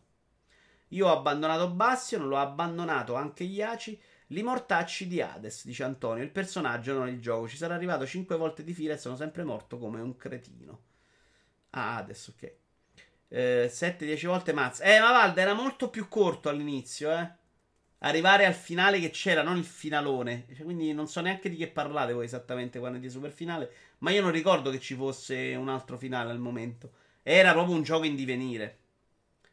La trama in realtà 10 run complete per finirlo. Sì, ma erano corte, erano molto Io in 20 minuti, mezz'ora una run la finivo all'epoca. A me Hades è piaciuto, forse l'ho fatta anche con voi, sicuramente sono arrivato alla fine. A me Hades è piaciuto molto, però ricezione mi pare un pochino esagerata. Per Dead Cells non c'era stato tutto questo entusiasmo e lo preferisco. Mm, sai che faccio fatica io a scegliere tra i due? Per mia esperienza. Perché Dead Cells. Uh, il contorno secondo me è meno bello. Non lo so, a me è piaciuto. Forse è più questo Iaci invece, sai? Costa pure 20 sacchi, tipo. Sì, non costa un, una trambata. E il Maria concorda con Iaci, quindi molto meglio del Cells. Non lo so, Dead Set secondo me devi, devi, essere più bravo. Qua, se combini bene, non serve neanche essere grandi skill. Ma tutti i giochi di questo genere cambiano ad ogni update. Anche Dead Set, dopo l'ultimo aggiornamento, è ancora cambiato. Eh, lo so, Just, sì. Però di solito là aggiungono robe, non è che cambiano così completamente, c'è più roba. Questo cambiava proprio nel, um, nelle sensazioni di gioco. Cioè, ricordo che la prima volta l'ho adorato perché era una roba che ti sguisciava tra le mani. La seconda era molto più legnoso. Pagato 6,79 con il sacro coupon Epic, top acquisti di sempre. Dead Cells ha più ciccia, questo ha la competenza narrativa che è stata super apprezzata. Molto dipende da cosa ti esce qui. E esatto, gli esce. Qui sì, ma anche a fortuna, eh. Però se mettevi le cose giuste, le indirizzavi un po' tu, avevi delle build in cui veramente eh, ci sono state delle run che arrivavo a Zeus lo stuccavo proprio. E altre in cui magari andavo a terra diverse volte. Cioè, cioè, dopo un sacco di tempo faticavo, perdevo delle vite. Andiamo avanti con il primo gioco VR. Non credo ce ne siano altri di questo 15. Che è ovviamente, signori, Half-Life Alyx. Probabilmente il primo gioco della mia vita che ho giocato dall'inizio alla fine, tutto in live. Eravamo in fase di lockdown esperienza super positiva. Non sono tra quelli che lo considera le migliori esperienze VR della storia. A me piacciono molto più un altro tipo di esperienza, cioè quelle in cui il gioco è meno gioco classico e più uh, gioco VR, che sei nella tua posizione e ti muovi, quindi dove il corpo è più fondamentale. Questo nella modalità che ho giocato io con il movimento a scattoni. Ehm, era una mezza merda la parte sparacchina. Perché gli giravi intorno ai nemici gli sparavi sempre alle spalle. Però mi hanno detto che ci sono modalità più fighe in cui fai cose più belle. Tra l'altro, ho fatto tutta la run, tutto il gioco a risparmiare munizioni per poi scoprire che se le finivi te le metteva dentro. Sono andato in giro veramente col secchiello con le granate. Però, graficamente, è una roba che in VR non si è mai visto. Questo momento sul balconcino all'inizio del gioco è il momento mio VR più bello di sempre è una roba che ti toglie veramente il fiato. Cioè, la VR con la grafica figa è una roba che, ragazzi, ti fa dimenticare, questo sì, i videogiochi veri. Quando giochi o la VR con la grafica un po' me, dici ok, figo, mi diverto, ok, ma io non ho mai pensato di dire ok, sta roba, sti cazzi, voglio anche giocare in 2D, torno a giocare a Valla. Quel balconcino è una roba che ti fa pensare quando arriveremo a questo, porca troia. Cioè, questa è una roba che è incredibile. Eh, e anche la precisione con cui vai a disegnare peni sul primo vetro è una roba straordinaria. Poi io non sono un appassionato della saga di Half-Life, quindi della trama ci ho capito giusto, non mi sono emozionato. Uh, però questo secondo me comunque poteva essere un Half-Life 3. Probabilmente non l'hanno fatto per non farsi tirare i sassi ma poteva tranquillamente uscire con Half-Life 3. C'ha dei grandi momenti, c'ha delle grandi cose bellissime da vedere, è straordinario. Eh, e c'ha anche però delle cose un po' sceme, che sono la ripetizione incredibile dello stesso enigma. Farmi combattere con queste munizioni per, tut- per 15 ore per poi scoprire che le munizioni non servivano a cazzo, ma un po' irritato.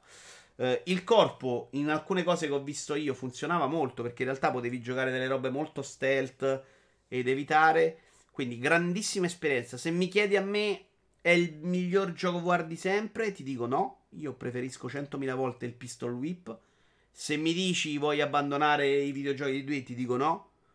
Però è una di quelle robe che voglio assolutamente nei 15 perché comunque è una roba incredibile. Cioè, mi sono anche cagato sotto. Il fatto di averlo giocato con voi mi ha aiutato molto in questo senso perché era anche molto pauroso. Il finale è sostanzialmente riallacciamoci a episodio 2 e prepariamo il prossimo capitolo. Eh, io sta roba me la sono un po' perso. Ehm...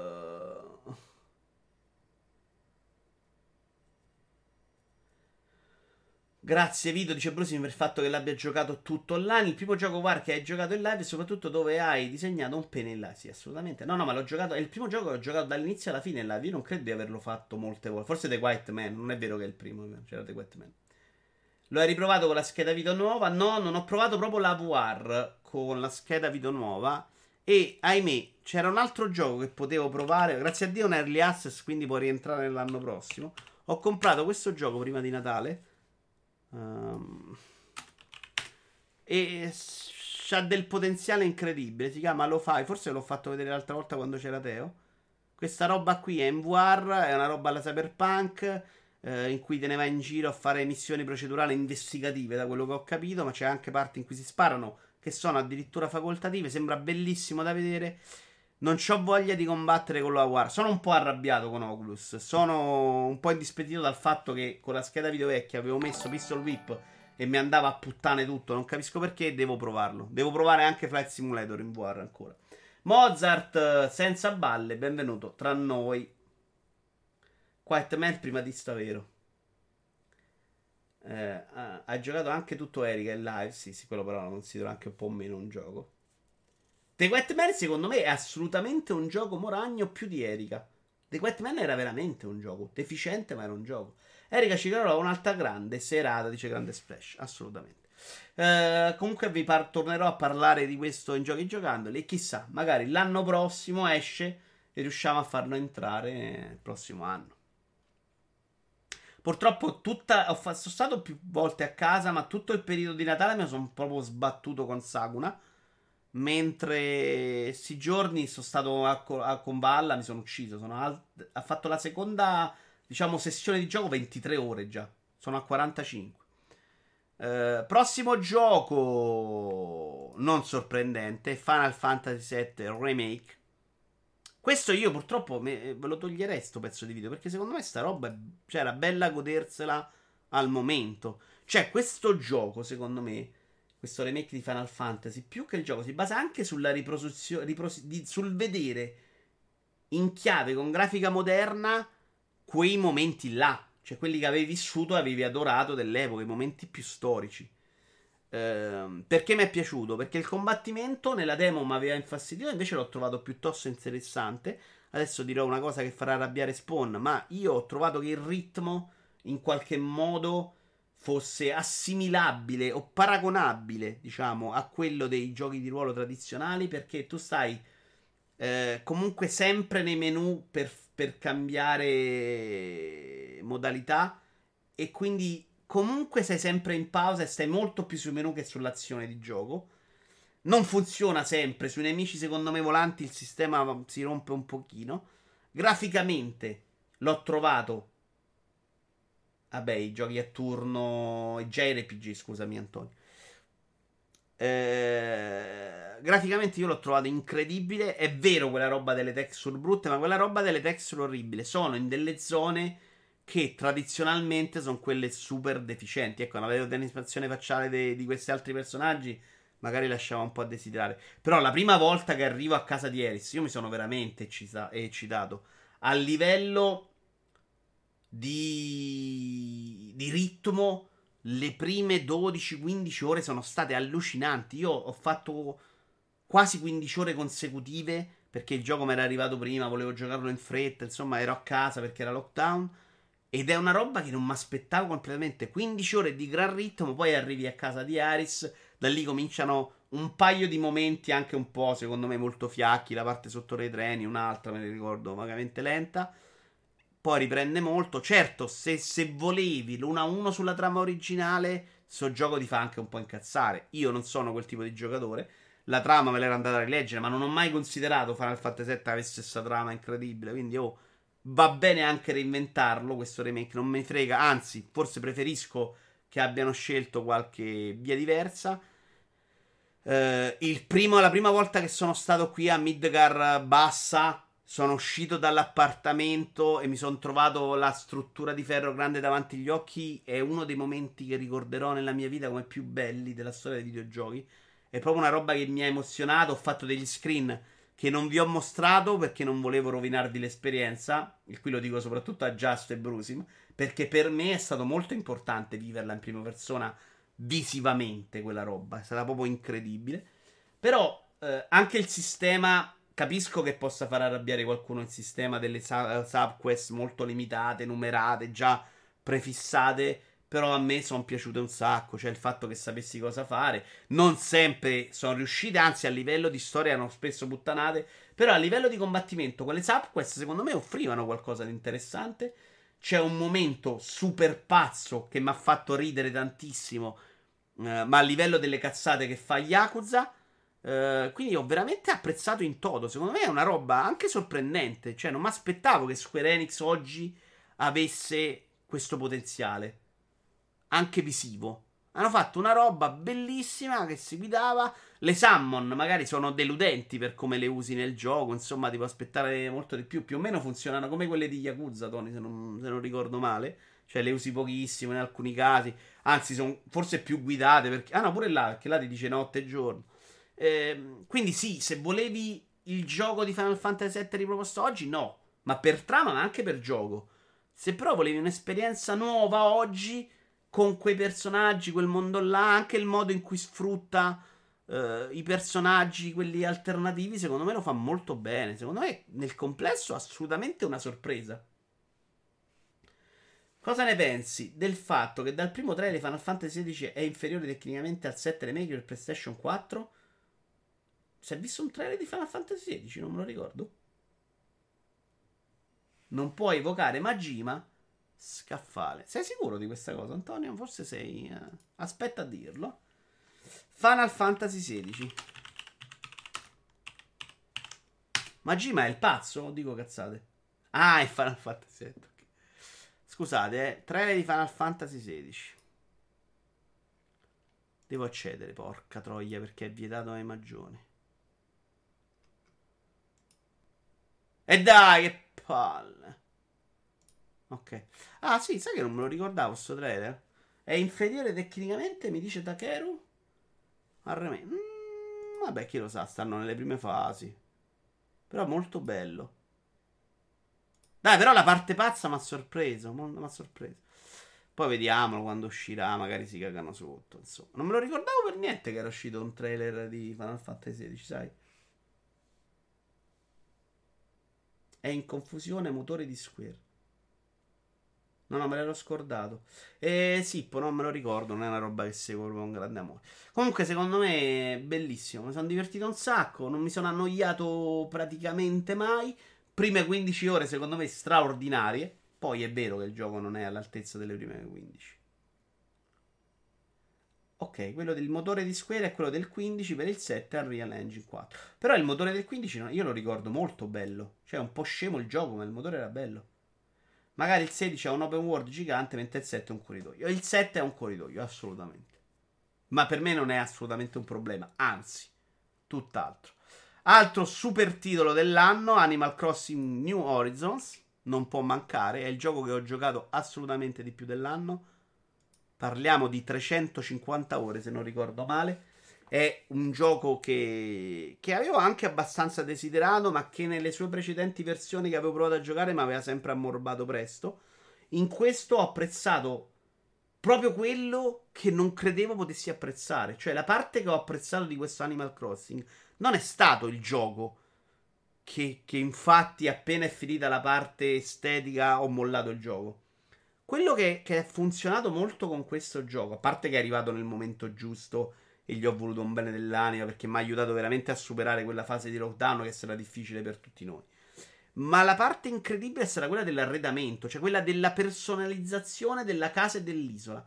Una cosa che avevo completamente ignorato nelle altre mie esperienze, che consideravo anche molto deficiente, ma che è stato veramente il motivo che mi ha tenuto incollato quando avevo fatto più o meno tutto quello che dovevo fare, compreso uno stadio con 700 seggiolini e quindi aspettavo, li ordinavo la notte, ne arrivavano 4, poi li dovevo prendere. L- qualcosa me l'aveva mandavate voi, un sacco di roba secondo me figa, ma anche molto bella quell'esperienza che abbiamo fatto insieme di andarci a visitare, a visitare le altre isole, vederle e giudicarle. Quella roba è stata incredibile per me. Poi c'era tutto il resto, che era quella di prendere i pesci, prendere le parti di eh, di fare le altre attività, insomma, la, la, le cose che collezionavi ogni mese, il museo, l'altra roba. Ma quella roba, appena ho smesso di, di personalizzare, è diventata noiosa. Non è diventata interessante. E, e, infatti gli altri, come avevo mollato gli altri, alla fine ho detto, vabbè, pure questo mi ha rotti i coglioni.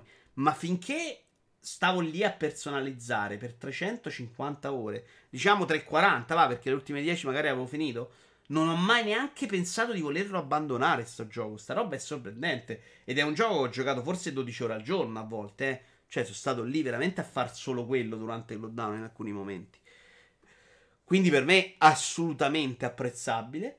Magari non ha le meccaniche di super gioco, ma è il gioco che fa esattamente quello che vuole fare. Può essere migliorato in alcune sue legnosità, alcune spiegabili se ci ragioni bene, alcune secondo me proprio di interfaccia abbastanza greline. Però assolutamente è gioco meraviglioso. Un po' quando ho visto le immagini dell'inverno mi è venuta voglia di tornarci. Però quando ho fatto l'evento di quello degli sposi, che era pure carino perché se se la giocavano meglio quell'evento poteva essere molto bello, cioè di aggiungere cose diverse e fare foto, come diceva. Secondo me anche quella, quella meccanica là poteva essere, secondo me, sviluppata un sacco bene. E secondo me in futuro non è impossibile che riescano a lavorare bene su quello. Quindi sto gioco aveva grande potenziale per fare cose. Ehm...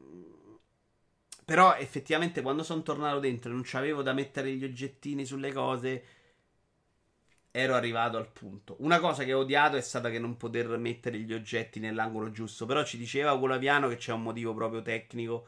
E quindi mettere gli oggetti non eh, a quel modo in cui dico, ti obbliga il gioco rende tutto molto più complicato.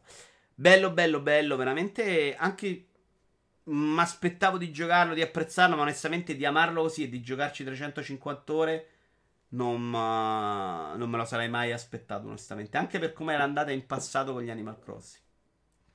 Animal Crossing ha salvato a me e la mia ragazza il lockdown. Ci siamo sentiti più vicini anche grazie a un semplice gioco. Bravo Takero, bravo Takero.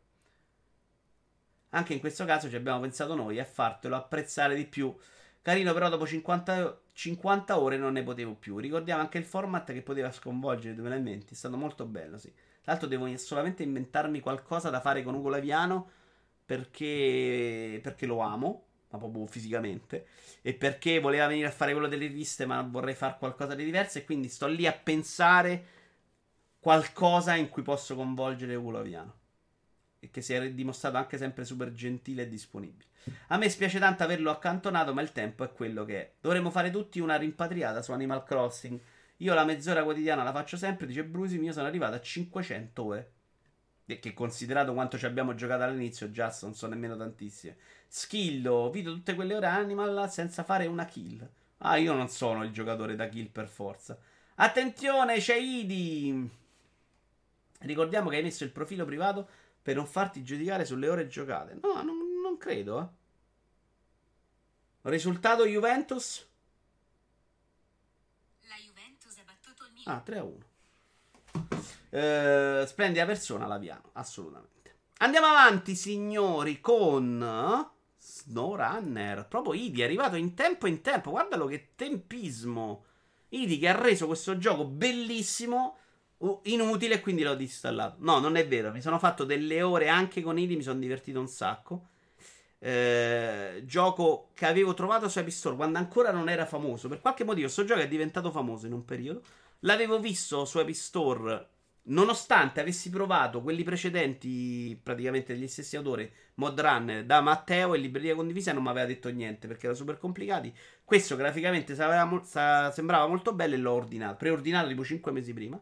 Ho cominciato a giocarlo, è diventato un gioco di successo, quindi a un certo punto era molto seguito.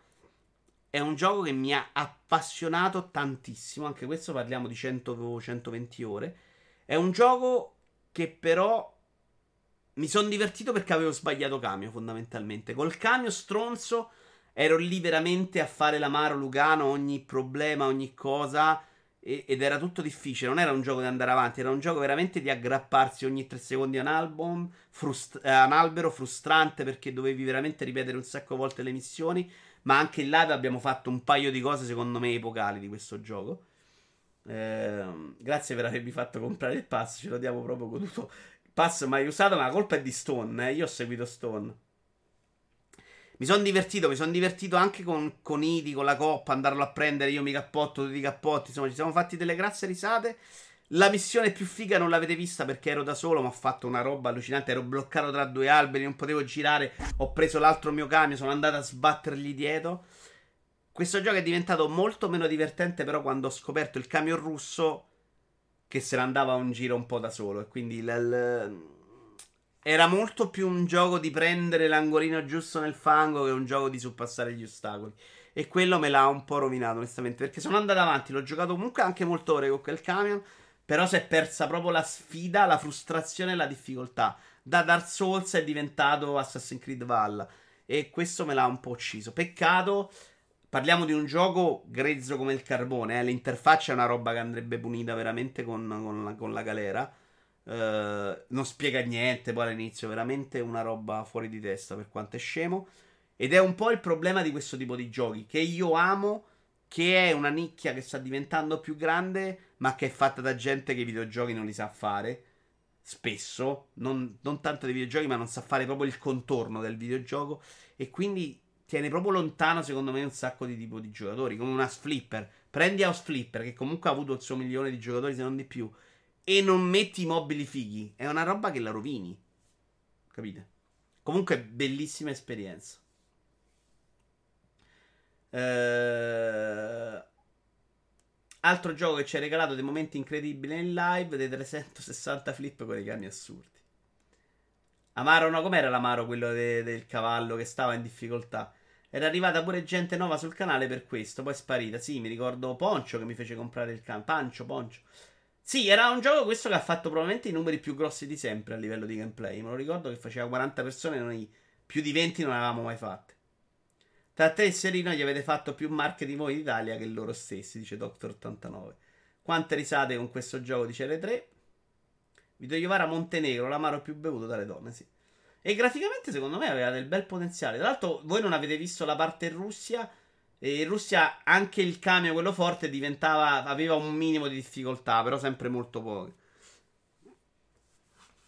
Poi forse in coppa facendo delle cose fighe si poteva fare anche delle cose diverse. Io devo dire che la parte quella che mi sono divertito di più è quella per stavo da solo e ho sofferto.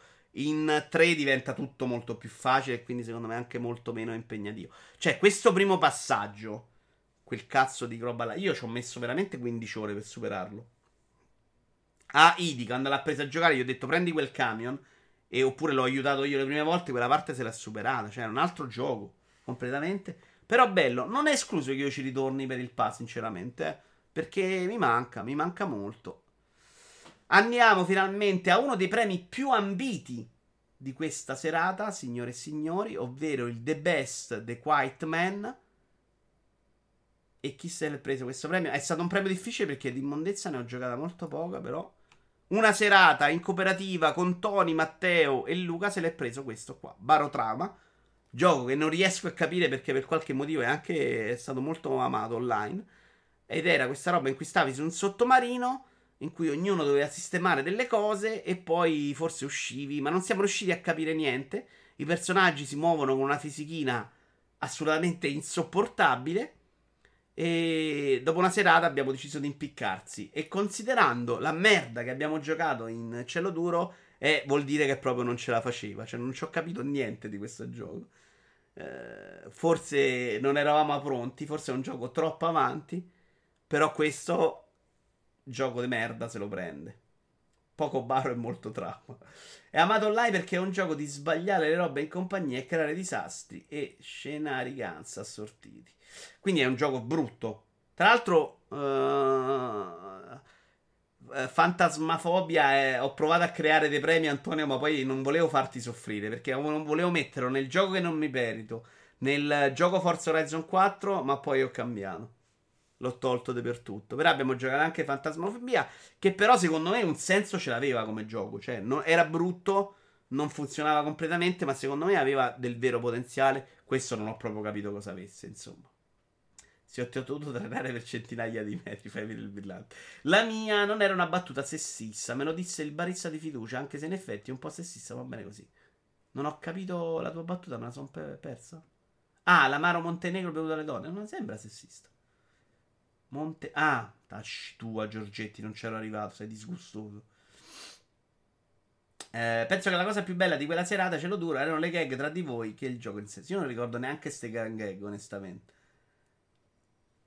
Di questo in realtà me l'ho sempre sentito, ne ho sempre sentito parlare molto bene. Il Maria, provalo. È il premio Quiet Man, sia gioco orribile. Sì, sì, sì, sì, assolutamente. Non sta in top, questo è il premio di Quiet Man. Fansmafobia è un grande incompreso. No, ma quello io lo capisco, Antonio. Non, non è proprio incompreso. Eh. È brutto da vedere. Io non credo che tu possa dire che non è brutto da vedere. Non funzionava completamente, tu credo che tu non possa dirlo. Però io il potenziale ce lo vedo in quel gioco. Ma va giocato almeno fino a sbloccare le mappe più grandi e gli strumenti successivi. Ci sta, ci sta, ci sta. Il prossimo Halloween lo rigiochiamo, Antonio, infatti. Andiamo avanti, signori, con i premi. Un gioco che non poteva non stare nei 15, ovvero The Last of Us 2. Gioco di cui vorrei tanto fare una seconda run, ma ho prestato prima a Sailor, che l'ha mollato senza finirlo eh, dopo averlo tenuto 5 mesi. Dopodiché l'ho dato a Stone. L'ultimo gioco che gli ho prestato è Dragon's Dogma, me l'ha ridato 9 uh, anni dopo. E quindi rischio di non farla mai questa seconda run. È un gioco che mi è piaciuto un sacco. Eh, che non ho messo, e sono stato molto criticato per questo, tra i giochi più importanti della mia vita. E quindi ve lo dico subito, non potrà mai essere il Goti. Per vari motivi. Allora, secondo me c'ha vari problemi. Uno è quello che il momento di storia e il momento di giocato sono proprio, secondo me, molto divisi. Molti mi hanno detto: Sì, però ci sono dei momenti invece che apri la porta e lì scontra il nemico e quindi non sono divisi. No, il cazzo. Cioè, è vero, ci sono dei momenti in cui c'è una porta, ma per il resto tu c'è il momento in cui combatti in questo gioco e il momento in cui ti godi la storia. Che può andare bene, però secondo me toglie molta tensione alla parte di, in cui giochi. Perché te ne stai in delle zone in cui sai benissimo che in quel momento non possono arrivare nemici. E devi stai lì a lottare cassetti, a farmare, a far cose che io trovo una meccanica non eccezionale, cioè quella di, di crearsi gli oggetti. La trovo no, non eccezionale, non... Non è che vi fai vedere tutto il gioco qua, no? Recensione, no, non credo. Eh, la trovo non, ess- non, necessaria. Ecco, secondo me in questo gioco quella roba là, in un'esperienza narrativa di questo tipo, non la trovo necessaria.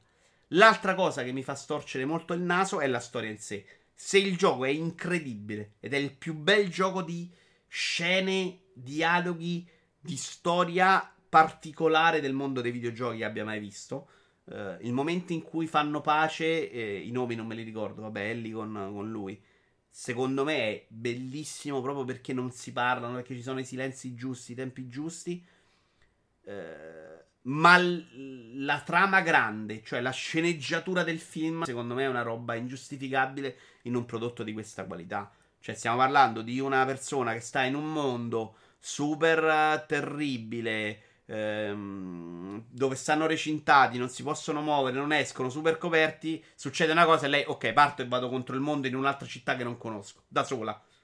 Infatti sarebbe morta dopo la prima mina portata per terra. Quella roba che per alcuni non è importante, per me invece in un prodotto del genere è assolutamente un difetto grave. Cioè, se io vedessi un film che, che ha quella premessa, direi: Questo film è una merda, è una puttanata, è scritto male. Poi è vero che invece tutto il resto in mezzo funziona a meraviglia. Però quella roba là mi fa storcere il naso. Mi fa storcere il naso e era, avevo avuto lo stesso problema con il primo The Last of Us. Perché c'è sta un momento alla fine del gioco in cui secondo me puoi lasciare al giocatore la scelta e la scelta invece la prende lo sviluppatore che ti vuole raccontare la storia. E secondo me, oppure io, non voglio dire che sia una cosa necessaria, io quando il, um, lo sviluppatore prende una decisione per me completamente opposta a quello che farei io, io nella storia mi ci trovo proprio male dentro. Cioè, mi trovo proprio a dire: Ma che cazzo sto facendo? Non ha senso. E mi rovini l'esperienza narrativa. Si parla di esperienza narrativa. Eh, e quindi, secondo me, puoi giudicare in The Last of Us l'esperienza narrativa. La parte giocata l'ho trovata perfetta. Secondo me, un, a livello di action di questa roba, è una roba incredibile si modella anche in modo fantastico a seconda delle situazioni, succedono delle cose, si adatta bene ai tuoi comportamenti. Eh, però la parte narrativa, secondo me, da quel punto di vista, la parte finale l'ho trovata proprio fuori posto. Cioè, quella, quell'obbligo, quella forzatura di andarsi a cercare un boss che non serviva, quantomeno lascia a me la scelta di non, di non andarmi a cercare quel boss. Perché era proprio tutto sbagliato per quello che era successo, per come avevano creato la scena prima del finale, stupenda. Secondo me, in quel modo potevano, in modo anticlimatico, potevano chiudere questo gioco facendo incazzare tutti, eh. Però secondo me ne usciva una cosa epocale.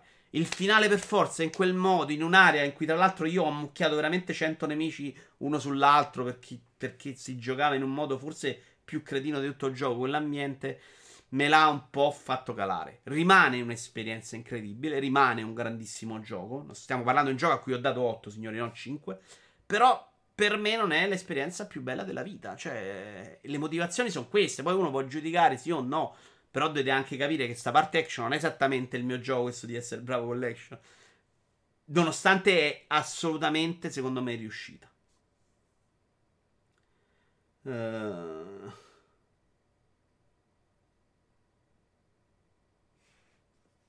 Allora, vediamo un po', vediamo un po'.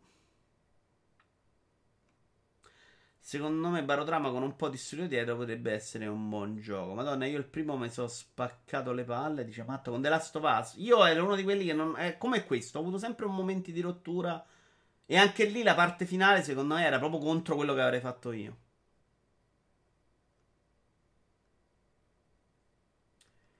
Uh, io non mi sono mai trovato con l'impostazione della recente Naughty Dog. Dalle scale alle passeggiate ad altre cose. The Last of Us 2 Goti perché non va a 60 su PlayStation 5 solo per questo. Uh, Madonna, de- no, tecnicamente è una roba fuori di testa. Non so quanto cazzo vada, ma è una roba incredibile. Cioè, bellissimo da vedere, sono proprio bravi. Uh, infatti, io lo sto giocando ai miei fratelli. L'impatto è un po' me. Dopo aver visto God of War a 60 fps, tecnicamente a me toglie il fiato. Ha tolto il fiato tutto il gioco. È una roba che guardo proprio volentieri. Mi piace l'ambientazione, è una roba incredibile. Fortunatamente con Hammerwatch abbiamo risolto, visto che non dovremo mai più scegliere un gioco. eh, Opez, condivido che quella scelta di trama ha fatto storcere il naso anche a me. Io mi rompo proprio quando, quando devo giocarla. Mi rovini proprio l'esperienza. Perché io sono lì che dico: No, ma che cazzo stai facendo? Hai rovinato, hai sbagliato tutto. C'era un finale un attimo prima con un trattore. Cazzo, lì deve finire il gioco. Questo non l'ho giocato, il primo mi sembrava più sensato come trama principale, assolutamente sì.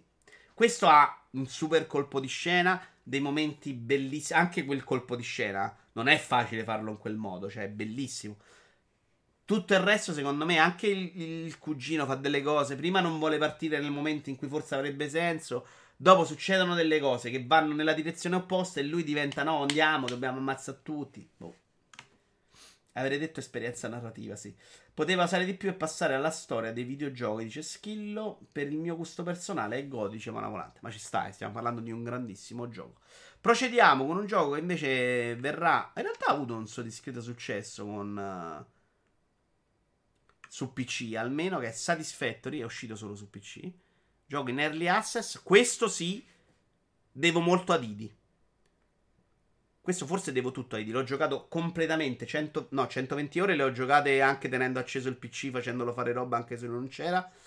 Eh, abbiamo anche litigato brutto un giorno con Idi con questo. Perché è un gioco di scannarsi in cooperativa in cui uno cerca di decidere.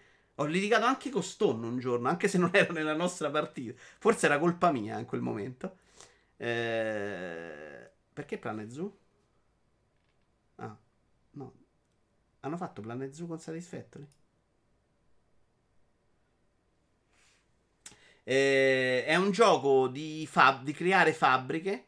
Eh, hai degli obiettivi molto precisi in cui devi portare de- della tipologia di oggetti all'interno di un aggeggio che va nello spazio. Per farlo devi migliorare le fabbriche, ma la cosa bella è ottimizzare queste fabbriche e creare il modo più veloce per fargli creare risorse eh, e fare uscire questa tipologia di oggetti. Poi gli oggetti ovviamente vanno combinati, poi vanno combinati a mo' di scatola cinese.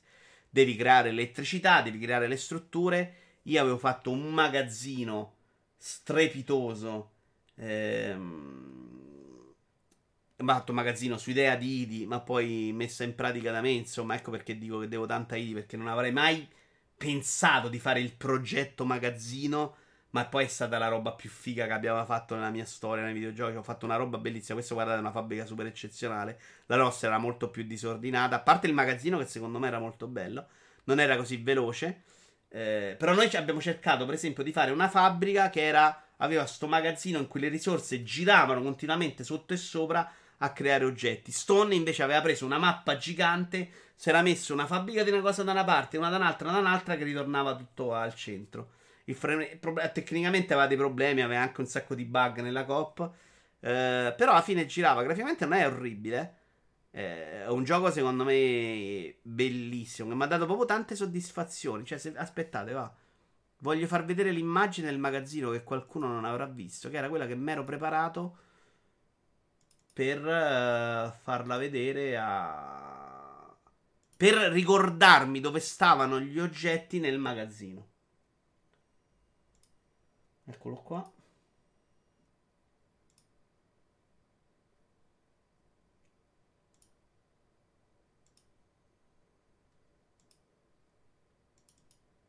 Questo era il super magazzino che era fatto, portava questi oggetti qua.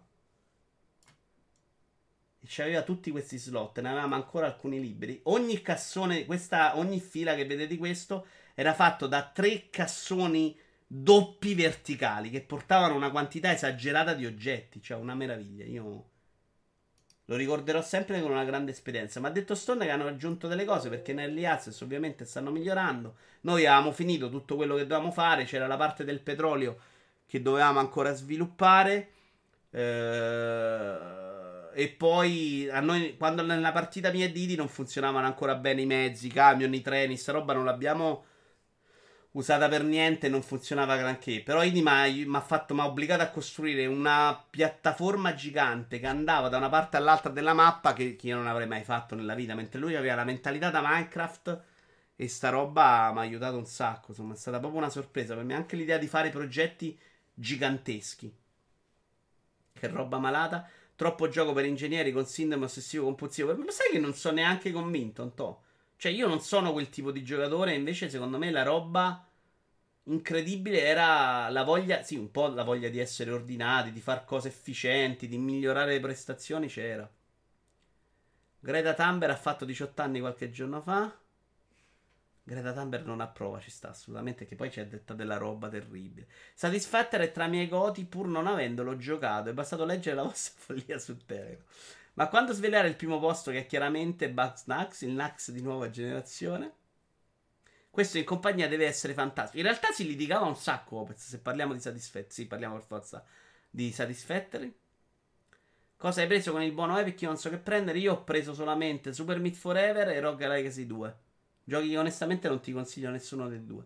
Eh, abbiamo litigato un sacco perché poi uno vuole fare le cose in un modo, uno nell'altro. Poi a un certo punto c'è il momento in cui eh, discutevamo, uno doveva decidere per forza l'altro, l'altro doveva farlo schiavo. E i- mentre io lo facevo, Idi non si è mai prestato. Cioè, nel momento in cui vincevo io, Idi faceva, alt- faceva i cazzi suoi, faceva un'altra cosa. Quando vinceva lui, io mi mettevo a fargli lo schiavo per lui. Il magazzino, che poi è diventata una roba fantastica, meravigliosa. L'ho fatto per una sua idea.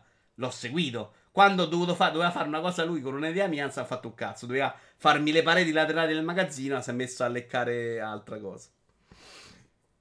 Il miglior simulatore di magazzino comunque è Wilmot Warehouse, ignorato da tutti perché il mondo fa schifo. Non so di che parli e ce lo andiamo a vedere, visto che ci citi cose, Luca, perché ti rispetto e ti voglio bene, lo sai. Wilmot Warehouse. Ma c'è Stone 21 che sta in fissa con il gioco che... Ah! Che gli ha regalato Patarico. Sta proprio in fissa. Ma questo, scusa, mi era regalato da qualche parte, ne sono sicuro. Però mi sembra disgustoso. Molto disgustoso. Sei pazzo completamente. Cosa hai preso? Ok, te lo risposto. Io ho speso più di 100 euro sull'Epic Store. Quel buono l'ho usato una ventina di volte. Questo lo hanno regalato. Pass, sì, sì. Ah, pass. La cooperativa aggiunge tanto gusto a sto gioco. Se parliamo di Satisfactory, aggiunge in bene e in male. Però io probabilmente l'avrei mollato prima. Perché una cosa c'è da dire, Idi all'inizio me l'ha completamente spiegato. E a me quella roba della spiegazione iniziale dei giochi aiuta proprio a farmeli godere un sacco. Cioè, Elite Dangerous senza Tony Pizza che mi spiegava i controlli, non avrei mai gradito. A me, quella, a me serve una persona dentro casa che all'inizio i giochi me li spiega. Poi me li godo, anche complicati, anche noiosi, anche cose. E lì c'è stato Idile, c'è stato Suono. Altrimenti alcune esperienze più belle della mia vita, come Elite Dangerous e Satisfactory, me le sarei completamente perse. Andiamo avanti. Un gioco che ci è entrato un po' a fatica in questa top 15, uno degli ultimi a entrare. Però ci va. Eh sì, però. Oh. Project Cars 3. Probabilmente l'unico. No, non è l'unico gioco di auto. Gioco mm, molto discusso. Perché Project Cars 2, che avevo adorato, era molto più vicino all'idea di simulazione. questo è molto più vicino all'idea di arcade uh, racing. Hanno completamente cambiato tipologia di gioco. Diciamo che siamo molto dalle parti e te ne accorgi un attimo dopo che si vita proprio in modo diverso e si fa in modo diverso. Si, siamo molto più dalle parti di for Speed Shift che avevano fatto loro che rispetto a, Gran Turismo, a Project Cars 2. È un gioco che graficamente fa delle cose bene, tipo le macchine, le piste a volte sì, a volte no, anche gli interni delle auto non sempre bene. Ha un sistema di guida che all'inizio veramente storci il naso, vuoi ucciderti. Dopo, quando lo capisci, fa invece è ottimo, è molto divertente. Io e Stone abbiamo fatto un, paio di serate in cui cercavamo di prendere tre stelle in una pista facendo il tempo. E praticamente ci passavamo il pad un tentativo per uno, forse due era la cosa. E ci siamo divertiti un sacco perché comunque a cercare di fare quello riuscivano delle belle cose. Questo con la 1080 Ti era il momento in cui però avevo quel problema del clock, quindi mi crashava mi ha fatto un po' smadonnare quello. Avevo sempre problemi. Però guardate, tipo questa pista è bruttissima. Altre molto meglio. In VR l'avevo pure provato, non era terribile, ma con i giochi di auto in VR ho sempre un po' di problemi. Eh, Vito, ma da Walo, quando hai confessato che odi i Souls e che fai collezione di statuette fisiche, non avrai fatto rabbrividire la chat? Eri nella tana dei lupi a parlare male dei Souls. No, no, ne parlo male sempre anche in chat, lo sanno come si sono ridotti male gli slati meta. Adesso sono finiti, torneranno a fare giochi per Tezio Federo. Questi ormai è giochi. Questi faranno i prossimi Need for Speed. Eh? Shift, ricordiamo, è la serie di giochi di auto che ho adorato più in assoluto. Comunque, no, io questo gioco. A me questo gioco è piaciuto. Questo genere qua, semi-simulativo, ma più divertente, più sbarazzino, alla fine mi piace un sacco. L'ho giocato quasi tutto, anche qua mi mancavano solo gli endurance. Aveva però un sistema di progressione terribile in cui di soldi ne facevi pochissimi e, e non potevo proprio farle tutte le gare perché non avevo i soldi per comprare le macchine. E sta cosa era veramente una rottura di palle in un gioco del genere, perché invece potevo fare più gare, variare, invece ti costringeva a rifare quelle magari difficili per prendere più stelle, guadagnare soldi o farmare sugli ovali, cosa che a me non potevo fare perché come mi mettevo su un ovale che magari crashava e mi mandava a fanculo 80 giri su un 81. Meglio Need for Speed che Fast and Furious Crossroad, eh, su questo. No, forza è molto più simulativo. Questa è una roba, devi immaginartelo proprio come sci, proprio più arcade. Non è una roba in cui fa le teravate controverse, ma è una roba più arcade. Mm. Infatti, quelli amanti della serie si sono incazzati tanto perché Project Cars 2 invece era molto più verso assetto corsa competizione, ma anche nelle gare proprio, tu avevi le penalità, uh, quello l'avevo giocato col volante era comprato, questo era complicato, questo l'ho giocato col volante ho buttato il volante dopo una gara, era ingiocabile col volante. Col pad invece era molto divertente, veloce, bella la carriera tra l'altro, esattamente come Shift, ti faceva girare tante auto, far cose diverse all'interno, Peccato che non se lo sia cagato nessuno e speriamo che, secondo me c'è il rischio che la gente adesso tornata in Electronic Arts scappi, almeno il principale di Slide Med. Ma poi si è ufficializzata sta cosa che sono tornati in Codemaster? Cioè che Electronic Arts ha acquisito Codemaster? O è rimasta un po' in sospeso? Eh, perché lui aveva detto malissimo di Electronic Arts, ne aveva parlato come gente che gli voleva rubare gli asset, li avevano rovinati avevano annunciato una console loro e invece sono ritornati a fare il giro a tornare in Electronic Arts. Il gioco di auto però più bello dell'anno è stato il primo lo era ancora di più tendente, a, tendente al simulativo. Beh, anche molto il 2, eh, dice Mafonte. Assolutamente il 2, secondo me, era proprio quella roba lì. Non c'è stato un passaggio graduale. Dal 2 al 3 hanno completamente cambiato. E secondo me le, la comunicazione della cosa è arrivata nelle recensioni, non prima. Però la, la campagna l'hanno azzeccata, la campagna era molto bella. Gioco più bello del 2020, signori e signori.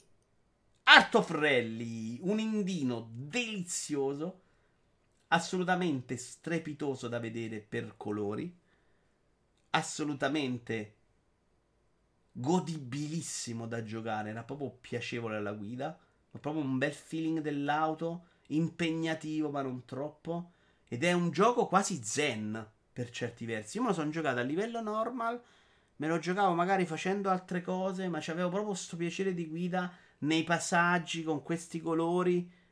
Eh, magari c'erano un sacco di. Anche qui un po' schizofrenica difficoltà perché alcune tappe arrivavi 7 minuti avanti a livello che ho messo io, alcune invece faticavi. Questo è quello prima, io non sono riuscito mai a padroneggiarlo completamente. Artorelli invece è godibile. Avevo provato una demo con voi ed era inguidabile. Perché era una roba impegnativa come questa. Mentre il gioco alla fine è uscito ed è assolutamente grazioso. Potevi godertela, potevi star lì rilassato, senza sbatterti, con un, un peso giusto dell'auto. Uh, Artorelli io lo vorrei su Switch. Esce? Non, non lo so. Però sai che me lo ricomprerei? Le mie bestemmie non erano molto zen. Io non l'ho fatto con modalità bestemmie, l'ho fatto assolutamente easy. Guarda che colori, guarda che meraviglia estetica. Veramente la gente col manico, da quel punto di vista, mi è piaciuto un sacco. Bello. Sì, se esce su Switch io me lo rigioco. Ve lo dico oggi, non lo nego. Me lo ricompro e me lo gioco stravolentieri. La bellezza ed è il gioco di auto più bello dell'anno. Il gioco più brutto di questi 15, ma non più brutto perché gli ho voluto meno bene, perché probabilmente Project Cars 3 è quello è il quindicesimo se vogliamo. Ci rigioco, non lo so, sì, in portatile, sì, ci sta bene. Ma mm, ci gioco perché lo voglio portatile, perché ci sta bene, perché voglio dargli dei soldi. Il gioco più brutto, ma non il quindicesimo di questa lista, anche se qui ho fatto fatica a metterlo, è Sakuna of Rise and Ruin. È un gioco che ho adorato ma gli ho voluto bene, ma proprio che stavo a Natale alla cena con Switch nascosto a giocarlo. Eh, è un gioco con due anime, entrambe molto... No, in realtà la parte del riso non la trovo orribile, è un po' semplificata ma non è orribile. E, e anzi, forse ti spiega anche troppe cose. Il problema è che secondo me non servono quasi mai a niente quel capire la conoscenza della preparazione del riso, della coltivazione del riso. Uh, ma comunque ce n'è per farne quasi una simulazione. La parte questa del farming è terribile, cioè da giocare è proprio action basilarissimo, proprio da indie di una volta. E devi rifarlo tanto, cioè veramente devi andare spesso e volentieri nei stessi livelli. Eh, a rifare sempre le stesse cose per prenderti un po' quello che ti serve di aggeggini. Però la progressione è data dalla tua coltivazione del riso. Ogni anno hai un raccolto, quel raccolto ti fa progredire come personaggio. E quindi se basta far passare qualche anno in più e qualche raccolto in più, qualsiasi difficoltà comunque la superi. Questo è un po' il tetto del livello di difficoltà. A livello invece di progressione di storia ci sono dei passaggi molto poco chiari. Sono dovuto ricorrere un paio di volte a delle guide che non mi sono servite perché non capivo esattamente cosa dovesse succedere. Eh... E quindi secondo me su alcune cose è un po' scemo. C'è uno delle due rami di abilità, che è quello dell'arma secondaria, che è quella che fa il rampino, che non ho neanche capito come funziona dopo 35 ore di gioco. C'ha 5 nemici in croce, insomma, la roba io completamente non l'ho capita. Ehm, ogni la mappa delle varie zone, queste zone hanno degli obiettivi. Più completi quegli obiettivi, più aumenta il tuo livello esplorazione. Quel livello esplorazione fondamentalmente ti fa aumentare con la storia, spesso e volentieri, tranne in dei momenti in cui la storia va avanti per cazzi suoi. Però l'unione delle due cose la parte di storia che è raccontata proprio da grande, con grande leggerezza, eh, con grande semplicità, perché gran parte della storia è raccontata con loro che si mettono a cena a mangiare. Ci sono questi personaggi molto mm, omogenei, no, non omogenei, il contrario di omogenei, molto variegati. Che parlano di cose a volte allucinanti, cioè proprio di, di massimi sistemi, di teologia a tavola. Dicono delle cose anche molto importanti. Ci sono un paio di momenti che veramente ti stringe il cuore. Uno stile che a me piace comunque un casino. Eh, dei bei momenti a livello di narrazione proprio importanti in cui succedono cose belle. Eh, ho un po' quasi sclerato al momento. Ero a 30-35 ore. Ma era un gioco poi che mi aveva un problema grosso con me. Cioè, mi mettevo lì a fare una cosa 5 minuti. E ci stavo dentro 8 ore. Perché ogni, ogni giornata dura in realtà pochissimo. Vai, facevi due livelletti da 3 minuti e passava la giornata. Ogni stagione era fatta da tre giornate eh, e tu un anno passavano quindi con 12 di queste giornate. E nel frattempo seminavi, pulivi il terreno, raccoglievi. Eh, che vi stavo dicendo? Mi sono perso. Vabbè, comunque... Ehm... Mi sono perso, che vi stavo dicendo? Ciao Pirtrus, Overline 85 anche tu benvenuto. Comunque ci tengo a ribadire che una classifica che non include The Processo tu Calvary è falsata in partenza, le cose vanno dette. Ah, chiariamo sta cosa. In questa classifica ci sono i giochi che io ho giocato, non tutti i giochi. Non è una classifica del 2020, è una classifica del mio 2020. Stavi dicendo Forza Roma? Non credo proprio. Menalche? No, eh, vi stavo dicendo qualcosa su questo gioco. Ah, che rimanevo incollato in modo incredibile, quindi magari facevo dalle 4 alle 7 di mattina senza riuscire a staccarmi. Nonostante poi fosse molto ripetitivo, era arrivato a 35 ore, arrivo al boss finale in un momento 35 ore che mi sono pesate molto meno di Spirit Fighter dove veramente le ultime 10 volevo morire. Qui comunque andavo avanti, però sono arrivato a un momento in cui volevo arrivare alla fine, anche perché c'erano stati un paio di momenti prima che non avevo capito, insomma un po' di rotture di palle. Arrivo al boss finale e non gli faccio danno. Nonostante credo di aver fatto anche qualche ora in più, quindi qualche stagione in più per non aver capito roba della storia. Eh, invece il gioco ti faceva trovare l'arma che doveva essere quella importante per sconfiggere il boss, ma non te la metteva in automatico nell'inventario. E quindi stavo impazzendo. Grazie a Dio, poi l'ho capito, l'ho messa e il boss subiva danno. L'ho sconfitto al secondo tentativo. Tipo, boss fight pure non esa- Forse ce n'era una che aveva delle meccaniche. Il resto era veramente. C'era il nemico picchialo. Se non ce la facevi, aspettavi un anno e a quel punto lo picchiavi. C'era anche il cibo, è importante, quello che mangiavi la notte prima, perché ti dava dei bonus che servivano per, per il giorno successivo. Però, tutto sommato, la bellezza mia era proprio questa qua. Cioè, più della parte in cui giocavo. La parte bella per me era arrivare al raccolto. Nel momento in cui pianta, raccoglievo sto pianto, questo era proprio il momento del raccolto. E riuscivo a capire che ne avevo fatto più dell'anno prima. Per me è stato fantastico. Poi con questi colori, questo stile. Veramente una bella esperienza. Poi perché ha rischiato di non essere nei 15? Perché eh, per alcune cose è proprio brutto. Cioè, secondo me non è un bel gioco nel complesso. È un gioco che secondo me alcune cose le fa proprio male. Però ha la leggerezza di farle con basso profilo e quindi per me è stato comunque bellissimo. La mia era una battuta, sì, lo so, lo so. Ma è stato un gioco che mi ha fatto morire da ridere. Eh, purtroppo per me il problema è che io riderei molto meno, Antonio, senza inglese. Ne sono abbastanza sicuro. Uh, best gioco VR, ne abbiamo già parlato, signori. Quindi questo premio ce lo sbrighiamo velocemente. È Half-Life Alyx. Ho scritto anche tra parentesi su Paper Beast. Perché. Perché cazzo, è impossibile non darlo a loro quest'anno. Anche perché Pistol Whip è dell'anno precedente. Infatti, ho molto rosicato l'anno scorso quando il premio se lo prese Beat Saber. Perché secondo me Pistol Whip era assolutamente meglio di Beat Saber. Però nel mondo War Beat Saber si era fatto un nome e ha vinto facile. Eh, quest'anno Half-Life, secondo me, anche per, um, per, soldi messi dentro, per qualità di tutto, non può non vincere questo premio. Immancabile anche Yakuza Like a Dragon. Gioco che guardando la run di Antonio sto scoprendo di aver uh, giocato con 50 ore al 50%, eppure stavolta il mio primo Yakuza in cui mi sbatto un sacco per fare le secondarie, che è una roba che io dopo 15-20 ore di solito mollo completamente perché mi divertono meno. Non le trovavo sempre eccezionali. Secondo me la qualità di scrittura e di messa in scena di questo gioco delle secondarie è assolutamente più alta di tutti gli Yakuza Judgment che ho giocato io.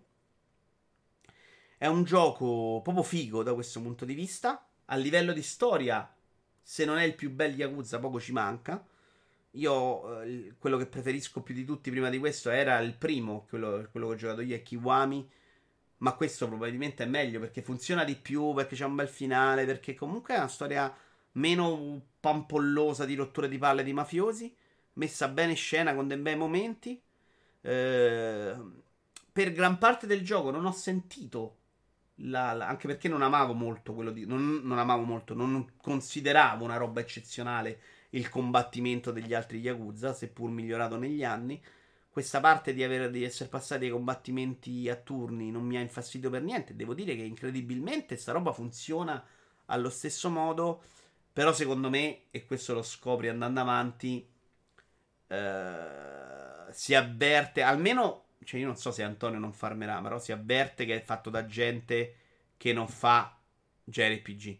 Perché a livello di livellamento, se non mi obblighi a fare le side quest che sono una parte secondaria, non puoi parte che ti danno pure poca esperienza. Io non so come sta andando avanti Antonio, non ho proprio capito. Io ho fa- una cosa ho proprio evitato, che è quella di andare nel bar a parlare con i tizi, che è una cosa che odio proprio sempre, non la faccio mai nei giochi. Eh, tutto il resto, anche la scuola, ste cazzate col carretto, un po' di carta, ho provato veramente a fare tutto stavolta. Poi 100 missioni con sto carretto non le faccio in tutta la vita, che sono una puttanata. Comunque, Eh, scritto bene, divertente da giocare. Il problema è che si vede che secondo me che non è fatto da gente che fa JRPG e quindi il livello di difficoltà eh, è un po' cannato. Anche mh, mm, la varietà del tutto, se non ti metti a cambiare classe, che è una roba che puoi fare ma devi ricominciare poi da zero ogni volta sulla progressione, è una roba abbastanza irritante. Livello di armi si poteva variare molto anche abbastanza le classi, però cambiava molto secondo me, sapete cosa? All'interno del singolo combattimento. Cioè il singolo combattimento veramente si ripeteva sempre allo stesso modo, sempre con tutti i tipi di nemici. Era proprio poco importante variare il combattimento nei combattimenti con la tua squadra. Eh, alla fine ho dovuto farmare veramente l'incredibile. Una cosa che in realtà mi ha pure divertito. A me se farmo e ottengo quei risultati è allucinante. Però parliamo, ed è per questo che io credo che il farming non sia facoltativo, di zone in cui in pochi minuti facevi 200.000 punti esperienza. In un gioco in cui il combattimento medio te ne dà 1000-2000. Capite che secondo me quelle zone le hanno messe a po'. Quella zona, una principalmente, l'hanno messa di proposito per farti recuperare. A me sembra veramente un chiaro segnale che quella zona serva là per farti arrivare a livello. Nonostante aver farmato un sacco, essere arrivato super livellato, non subivo danno dal boss finale, ma lui non andava mai giù. Lui veramente ci ho messo comunque un boss, forse un'ora a finirlo, perché lui danno non lo prendeva. Io zero, cioè a me faceva veramente 1-2, anche Tranne l'attacco forte che uno me l'ammazzava sempre. Però tutto il resto, secondo me, il farming serviva, altrimenti sarebbe stata una tortura. Le parti della summon, che erano fighe, potevano essere sfruttate meglio nel gioco, perché quando ti servivano erano zone in cui non potevi usarle e, e costavano invece, oppure potevi usarle ma costavano una roba fuori di testa. Tu non, avevi, non avrai potenziato le armi. Eh, ma io ho comprato sempre quelle super forti, e boh, che te devo dire. Sono andato più volte da quella, ho potenziato tre volte il laboratorio. E la, quella che avevo io non, la, non, me la potenziava. L'ultimo potenziamento voleva 20 milioni. E io ho detto: Senti, mori coffia, ciccia. 20 milioni non ne ho dati. Nonostante farmando tutte quelle ore ce l'avevo. Però per il resto l'ho trovato comunque un gioco eccezionale. Mi sono divertito un sacco. Perché faceva veramente ridere sto gioco. I pipponi, secondo me, li hanno un po' più concentrati. Stanno riuscendo a, a ad accorciare un po' la parte quella più mh, mm, insopportabile, secondo me, che è quella dei filmati a volte esageratamente lunghi, non so, tre ore di filmati. Eh, non tornerei a questo sistema di combattimento, almeno non sempre. Io spero che rimanga uno spin-off e che si torni al combattimento più classico, a una progressione più normale. Perché comunque alcune cose di quella roba sul finale mi avevano un po' stancato. Il boss finale, se non era per il pugno che one shot, non era fortissimo. Sicuro quello faceva un po' danno. Il boss che non muore mai è tipo di Yakuza. Comunque l'arena ti fa fare un sacco di livelli pure se non farmi, ma ti limiti a fare qualche giro per i materiali. Eh, io ho fatto sempre solo quello della città, tanto, eh. Negli ultimi 5 livelli facevo un sacco di soldi e un sacco di esperienze. A me il finale non ha fatto impazzire a livello di trama. Sì, ma però era giusto, ci stava. Il personaggio secondo me ne è uscito benissimo. Non era facile portare un nuovo protagonista nella serie e portarlo di questo livello, eh. Poi è chiaro che, che c'era un po' di fanservice a un certo punto, sono un paio di cose un po' sceme. Eh, 30 mi pare, Antò. Io ho fatto i 25, 25, 30 facevo. Poi io ho visto Antonio veramente fa cose diverse da me. Quindi se ti metti a variare con le classi e a ricominciare a farmare, a, a fare combattimenti per, per vedere cose nuove, secondo me ne esce di più. Io sono al 25 e sto già a livello 50 e passa. Ma io ci sono arrivato più basso di te là, eh. Lì sono salito perché lì salivo la trapata. Vabbè. Il gioco più combattuto che ho messo in questi 15 è un gioco che ho giocato veramente pochissimo, cioè sono al tutorial, però è proprio il gioco perfetto della mia vita. Il problema che sono al tutorial è mio, non suo, è più colpa mia, ed è Flight Simulator. Non l'ho giocato per una serie di, di cose del, della mia vita, cioè prima non arrivava la scheda, anzi prima crashava, poi non arrivava per un problema mio con il clock poi ho risolto il clock, ma dovevo rimparare i controlli. Adesso è arrivata la 3090, ho rifatto il tutorial. È il gioco perfetto della mia vita. Cioè, è proprio il gioco che io so benissimo che se mi metto a impararlo potrei fare solo quello nella vita. Probabilmente non lo farò. Probabilmente questo gioco non riuscirò mai a sfruttarlo a davvero perché mi sto guardando dei video e loro fanno delle cose a un livello che è allucinante. Cioè, veramente i piloti che si mettono la traccia, la mappa. Il gioco nel tutorial principale non mi pare che ti spieghi niente di tutto questo. Eh, adesso hanno aggiunto anche delle cose, dei viaggi in cui devi girare. Però è un gioco secondo me bellissimo da vedere. È una roba, è un'esperienza che idealmente mi piace un sacco. Questa cosa di prendere, partire, farmi il giretto. Sicuramente proverò le mod che so esistono sia a pagamento che gratuito per farlo diventare un gioco a missioni. Che è una cosa che aiuta un po' a giocarlo anche a me. Cioè, un, ci sono delle mod che ti danno delle missioni, ti dicono vai da qua a qua e consegna. Se riesco a capirlo, se ho la pazienza di scoprirlo, questo è assolutamente il gioco perfetto per la mia vita. Se non lo farò, sarà colpa mia, non sua. Quindi nei 15 alla fine ho deciso ci deve stare anche se l'ho giocato pochissimo. Ce ne sono anche gratuite, mi dicevano Elm. Flight Simulator è il gioco che ti fa capire che la 3090 non fa la felicità.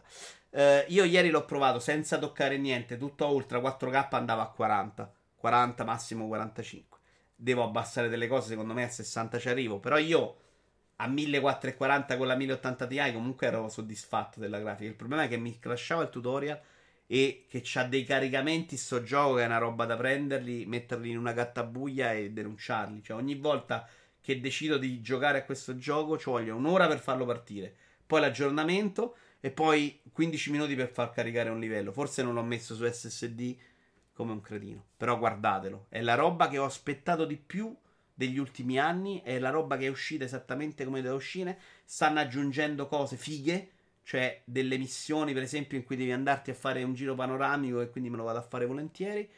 L'atterraggio, la bellezza con Lotus è fantastica, è veramente il peso del veicolo giusto, fa le cose giuste, è anche giocabile se non vuoi star lì a diventare il fenomeno del pilota di, Airbus, video di, di linea Airbus eh, ma se vuoi fare quello, il gioco lo fa. Quindi per me è eccezionale. Mi dispiace non averlo giocato, però cioè, non posso colpevolizzare lui. Non è che posso non metterlo nella classifica più importante dell'anno se se lo merita. Ah, minchia, è mezzanotte. Usa il sistema Zoom per le mappe, qualcosa come 2 giga di G, 8 byte. Per forza richiedere online una connessione veloce. Tecnologicamente la roba più potente forse mai vista, dice Danny. Andiamo avanti, signori, con un gioco che farà Felice il Maria. Altro gioco non finito.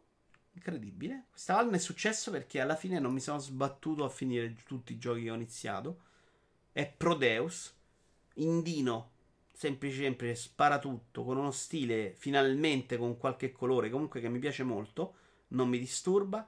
Ma mi è piaciuto sicuramente più di Doom Eternal perché mi diverto, cioè sto gioco metto sul livello, mi sparo tutto, mi muovo, non devo star lì a pensare al livello, si spara sempre, eh, vai più o meno sempre dritto, anche se il livello è costruito, o ammazzi i nemici, devi cambiare armi, le armi sono fighe, quindi a me diverte molto più questa esperienza qua, in cui devo pensare meno mentre sto sparando di un altro. A tratti è complicato il giusto, ci sono vari livelli di difficoltà, posso rigiocarmelo, un livello non dura 100 ore, ma sono livelli molto veloci eh, e quindi nei 15 ci stava per forza. Questo è uno di quelli che non ho avuto mai dubbi che fosse nei 15 e non ho nessun dubbio che questo gioco sia per me assolutamente migliore di Doom Eternal. Ma questi come sono passati da Plague Tale a questo? Ma, ma secondo me non era il team che ha fatto Plague Tale. Avranno messo quelli di Plague Tale a fare anche quello, probabilmente. Dai, Microsoft aveva già roba. Molto divertente Proteus, un po' facilino, ma sti cazzi. Beh, ci sono 18 livelli di difficoltà, però, Anto, eh.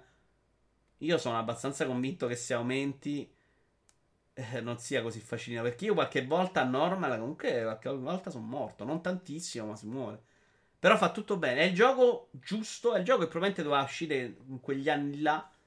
Uh, non è ancora completissimo. La campagna è molto lunga. Tra l'altro, i livelli sono tanti. Devo dire, sono anche molto vari. Facilino ad hard. Ok, io penso a normal, sto giocando. Doom delusione dell'anno, dice Sandro, ne abbiamo parlato, non, non, ritorno sui giochi di cui ho già parlato, altrimenti non riusciamo più. Per me che sono pippa negli FPS non è poi così semplice. Bravo Luca, anche per me. Anche per me, che alla fine sì. eh, So che voi pensate tutti che sono un fenomeno, ma non lo sono. Arriviamo al premio Best Forza Horizon 4. Dopo abbiamo due giochi. E poi abbiamo il Godi, dai, quindi siamo arrivati alla fine, amici, dopo tre ore. Eh, Best Forza Horizon 4 è un titolo che ho cambiato spesso. Una, l'opzione precedente al vincitore era Valorant. Gioco multiplayer. Mettiamolo un attimo, vediamo. Valorant è il gioco che, che per me è perfetto. Cioè, mi sono divertito un sacco. Alla fine non mi piace il clima che si creano in questi giochi competitivi. Perché si finisce sempre ad essere troppo competitivi. Poi, cioè, con gli amici diventa una roba di vincere per forza. Non è il mio spirito per giocare. Il mio spirito è andarsi lì, fa una serata. Non mi hanno fatto impazzire i poteri. Lo stile grafico non è una roba che mi fa uscire di testa. Però da giocare era veramente perfetta. Era proprio il Counter Strike pulito. Con uh, l'hitbox uh, puli- fatta bene. Che se ti muovi al punto giusto lo giocavi bene. E quindi, però, non entrava nei 15. Quindi poteva essere il premio Forza Horizon 4. Però, quel, visto quello che è successo negli ultimi giorni, il premio Forza Horizon 4, cioè il gioco che fa tutto bene o fa tutto giusto, ma non rientra nei 15, quindi non rientra nei miei gusti, è balla. Sono a 45 ore di gioco, ne mancheranno secondo me altre 20 alla fine. Ed è un gioco che nella seconda run ho rivalutato un po'. Uno, perché l'hanno un po' ripulito di bug, di sporcizia e funziona già meglio. Due, perché la trama ha preso una piega migliore, secondo me. Sta, uh, sta cominciando a succedere cose già più interessanti. Uh, ah, scusate, non ho messo play. 3 perché non rasciandolo come le prime 22 ore, cioè correndo, saltando cose, cercando di andare avanti e finirlo velocemente, mi sto godendo un po' più di roba di contorno. Che se ti piace quella roba lì, cioè andare a cercarti l'oggettino nel, nell'anfratto, è il migliore della trilogia nuova. Eh, è migliore come scrittura. E la grandezza della mappa è devastante. C'è una roba che ti riempie il cervello per quanto spazio c'è. Quindi, se ti piace quel genere là, secondo me è il migliore dei tre. Però il grosso difetto che non posso negare è l'ambientazione. Che se all'impatto è molto bella, in natura almeno, poi è veramente monotono avere sempre quella roba lì. Mentre Odyssey e Origins era molto meglio con l'Egitto, secondo me, più vario. Odyssey aveva lo stesso problema che era tutto uguale, ma aveva più strutture belle mh, a, a, di, degli esseri umani. No, no, secondo me peggi- a livello di, di, ambientazione è il peggiore di tre. A livello di gioco, probabilmente è quello che fa tutto meglio. Cioè, di roba ti riempie di più, è scritto meglio. Il combattimento, secondo me, è il peggiore di tre. Funziona ancora me- peggio. Uh, non mi piace proprio. Continuo a pensare che questo combattimento sia proprio rotto. È vero che più sblocchi abilità, meno diventa fastidioso, più diventa agevole. Si snellisce molto col tempo il sistema di combattimento di questo gioco. Più passano le ore, più diventa una roba meno faticosa. Però rimane sta roba di schiacciare B fino a spaccarlo. Uh, e quindi l'ambientazione, che era uno dei pochi motivi per cui questo genere questa serie la gioco va un po' a puttane. La trama invece è molto meglio di Odyssey, non all'altezza di Origins al momento, che a me era piaciuto un sacco. Eh, però si sta cominciando a muovere. Succedono cose scritte molto bene le quest, anche secondarie e con più varietà. Ci sono un sacco di cose che possono somigliare a The Witcher, un sacco di cose che invece somigliano un po' agli Assassin's Creed. Certo, come Assassin's Creed, qui si perde proprio anche il filo narrativo della trama, eh cioè, tutta la, la, parte dei Templari, che tutto sommato c'era infilata un po' a forza in Odyssey, che era molto presente in Origins, qui ce la perdiamo proprio. Uh, però questo gioco vuole fare questo, cioè vuole accontentare quel pubblico. Questo pensavo. Credo di averglielo dato ieri, o addirittura stamattina il premio. Cioè, questo gioco vuole fare questo, vuole accontentare i maniaci compulsivi della, della missione secondaria dell'oggettino nascosto. E questa cosa la fa veramente bene perché tutti i tesori nascosti non sono a portata. Devi andarti a trovare l'entratina, la chiave, la, la porta secondaria. Cioè, c'è un sacco di sbatta da questo punto di vista. Certo, dicevo, ambientazione molto bella in natura, anche se monotona. La parte di struttura invece civile è terrificante. È il più brutto della serie degli Assassin's Creed. Le case sono tutte uguali. All'interno delle catapecchie trovi tesori da 7 miliardi di dollari. All'interno delle abbazie trovi sempre lo stesso quadro, sempre lo stesso dipinto. Cioè, da quel punto di vista, proprio deludente. È una roba che si vede che è fatta in fretta. A livello storico, io non sono convinto che ci siano un po' troppe rovine romane. Eh, e la parte, cioè, ci sono delle parti, non so se lo sapete, ma è mezzo spoiler. In cui non stai proprio in questa ambientazione, ma vai nel mondo dei dei, nel Valhalla, insomma, come cazzo si chiama. Eppure quella è un po' Destiny mischiato, non completamente riuscito, secondo me. Tutto il resto, bene, però eh, non è un gioco per me. Appunto, devo ammettere che sto gioco che sto giocando perché sono deficiente, voglio vedere la trama fino alla fine, perché la storia mi sta piacendo, perché alla fine se entro nel loop di giocarlo con calma, e in realtà ho giocato 23 ore in 5 giorni, comunque, stando a casa, eh, comunque qualche soddisfazione me la dà. Non dovrei giocarlo. Eh, ma come Forza Horizon 4, che non è che ho giocato 5 minuti, ho giocato anche quello tante ore. Quindi, secondo me, il premio gli calza proprio a pennello. Anche se non è per me, però quello che vuole fare, il pubblico che vuole accontentare, secondo me lo accontenta. Il combattimento secondo me è ottimo. Miglior Assassin's Creed di sempre. Origins sopra per fattore novità e per ambientazione. Il problema sono i nemici. Che non... il, I nemici, devo dire, migliorati dal primo tentativo che avevo fatto, che era proprio in continuazione trovavi i nemici contro le pareti. Qua succede, ma non così spesso. E gli animali sono molto peggio. Cioè, gli animali spesso rimangono fermi mentre li colpisci. Eh, che non richiedono di utilizzare nessuna delle cose carine che il gioco ti offre. C'hai 80 manovre diverse, ma se giochi a facile non le usi. Io sto giocando a normal, non lo sto trovando per niente facile. Tra l'altro, di roba secondaria devi farne molto per salire di livello. E questa è la roba che secondo me mi ha un po' fatto cambiare il discorso. Sto facendo più roba secondaria, quindi salendo più velocemente di livello. Quindi arrivando alle missioni principali molto più livellato e trovandolo assolutamente meno fastidioso, pesante eh, e difficile.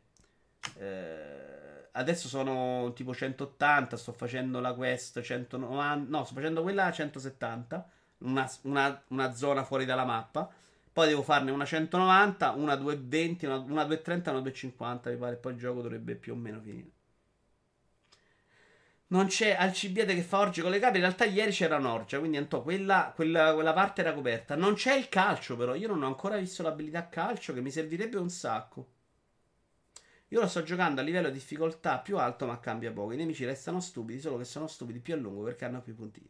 Sì, e, ed è un tipo di combattimento che a me non dice proprio niente. Tra l'altro, alcuni sono proprio tossici. Ce ne sta uno con uno scudo grande fino ai piedi, che ha un punto debole sul piede sinistro che ci arrivi, e uno sulla mano destra che invece è sempre coperta da scudo e non riesci mai a toglierlo. Quindi per buttarlo giù devi essere molto livellato.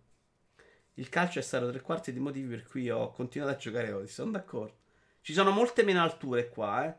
Eppure questo sulla mappa, insomma. Cioè, la mappa ha dei momenti belli, ma ce li ha spesso nelle secondarie. Ieri sono arrivato in una casa, nella roba alternativa che era molto bella in una pianura. Però è, è proprio sempre quello dall'inizio alla fine. Sta roba, secondo me, è pesante. Origins a livello di ambientazione faceva cose più belle. Andiamo avanti, gli ultimi due. No, Overlight. Le critiche agli ultimi Assassin's Creed sono sicuramente legittime, ma c'è una sorta di accanimento che non mi spiego. Molta gente lo critica senza averlo giocato e lo compra pur sapendo che gli non piacerà a prescindere. Io rientro un po' nella seconda categoria, eh. Cioè, a me non piace proprio il genere, ma sono molto affezionato, molto affezionato alla saga. E quindi questa. E, e, questo filone non mi piace per niente. Perché questo genere, cioè l'open world super pieno di cose inutili da fare, a me non fa impazzire. Cioè, anzi, lo odio quasi. Però alcune cose mi piacciono e alla saga sono proprio affezionato. Cioè, la saga anche a livello di, di, di icone a me fa piacere, piace un sacco. L'accanimento è perché non sono Assassin's Creed, secondo me. Questa è la mia critica grossa. Cioè, ormai si è perso tutto di Assassin's Creed. Non è rimasto completamente niente. E, e, si sta annacquando sempre di più. Però devo dire che questa formula l'hanno riempita meglio stavolta. Cioè, mentre Odyssey andavi in giro, ti facevi lo stesso fortino e dentro trovavi la roba, aprivi e la trovavi. Qua dove vai vai, ogni cazzo di forziere, ce ne stanno un miliardo, è sempre un minimo nascosto. Devi sempre cercarti un po' la mappa. E a volte ci stai lì a perdere un sacco di tempo. Però se lo fai riesci ad avere delle soddisfazioni. Mettetevi il cuore in pace e tornate a giocare a Watch Dog Legend. Ma gioco un po' il cazzo che mi pare e lo critico perché sono uno spirito libero. Perché questo? Andiamo avanti, signori. Un gioco, altro ultimo gioco che non ho. No, vabbè, forse pure l'ultimo si potrebbe parlare. Che non ho finito è Cyberpunk 2077. Io non potevo non metterlo. Sono a 30 ore di gioco. Uh, ormai l'ho detto fino allo sferimento. Insomma, non sono uno che pensa che lo sparacchino sia incredibile, l'RVC eccezionale. Le build che sta venendo fuori a me è un personaggio mediamente inutile. Però Night City vale il prezzo del biglietto. Io mm, non mi emozionavo così, non mi sconvolgevo così in ogni sessione, in ogni momento, in ogni cosa inutile che faccio, ma anche in ogni filmato che vedo da un sacco di tempo a questa parte. Il mio punto di riferimento della mia vita in cui ho detto proprio wow nei videogiochi, in cui sono stato proprio colpito è stato Shenmue. Questo è un altro di quei grandi momenti, secondo me, nella storia del videogioco a prescindere dal gioco di cui accetto e riconosco tutte le critiche che sento dire in giro, posso capire che non piaccia, però come lo sto giocando io con la 3090, secondo me non puoi non apprezzare quello che mette scena che è sbalorditivo. È sbalorditivo ed è una parte dell'esperienza, cioè non è una roba secondaria.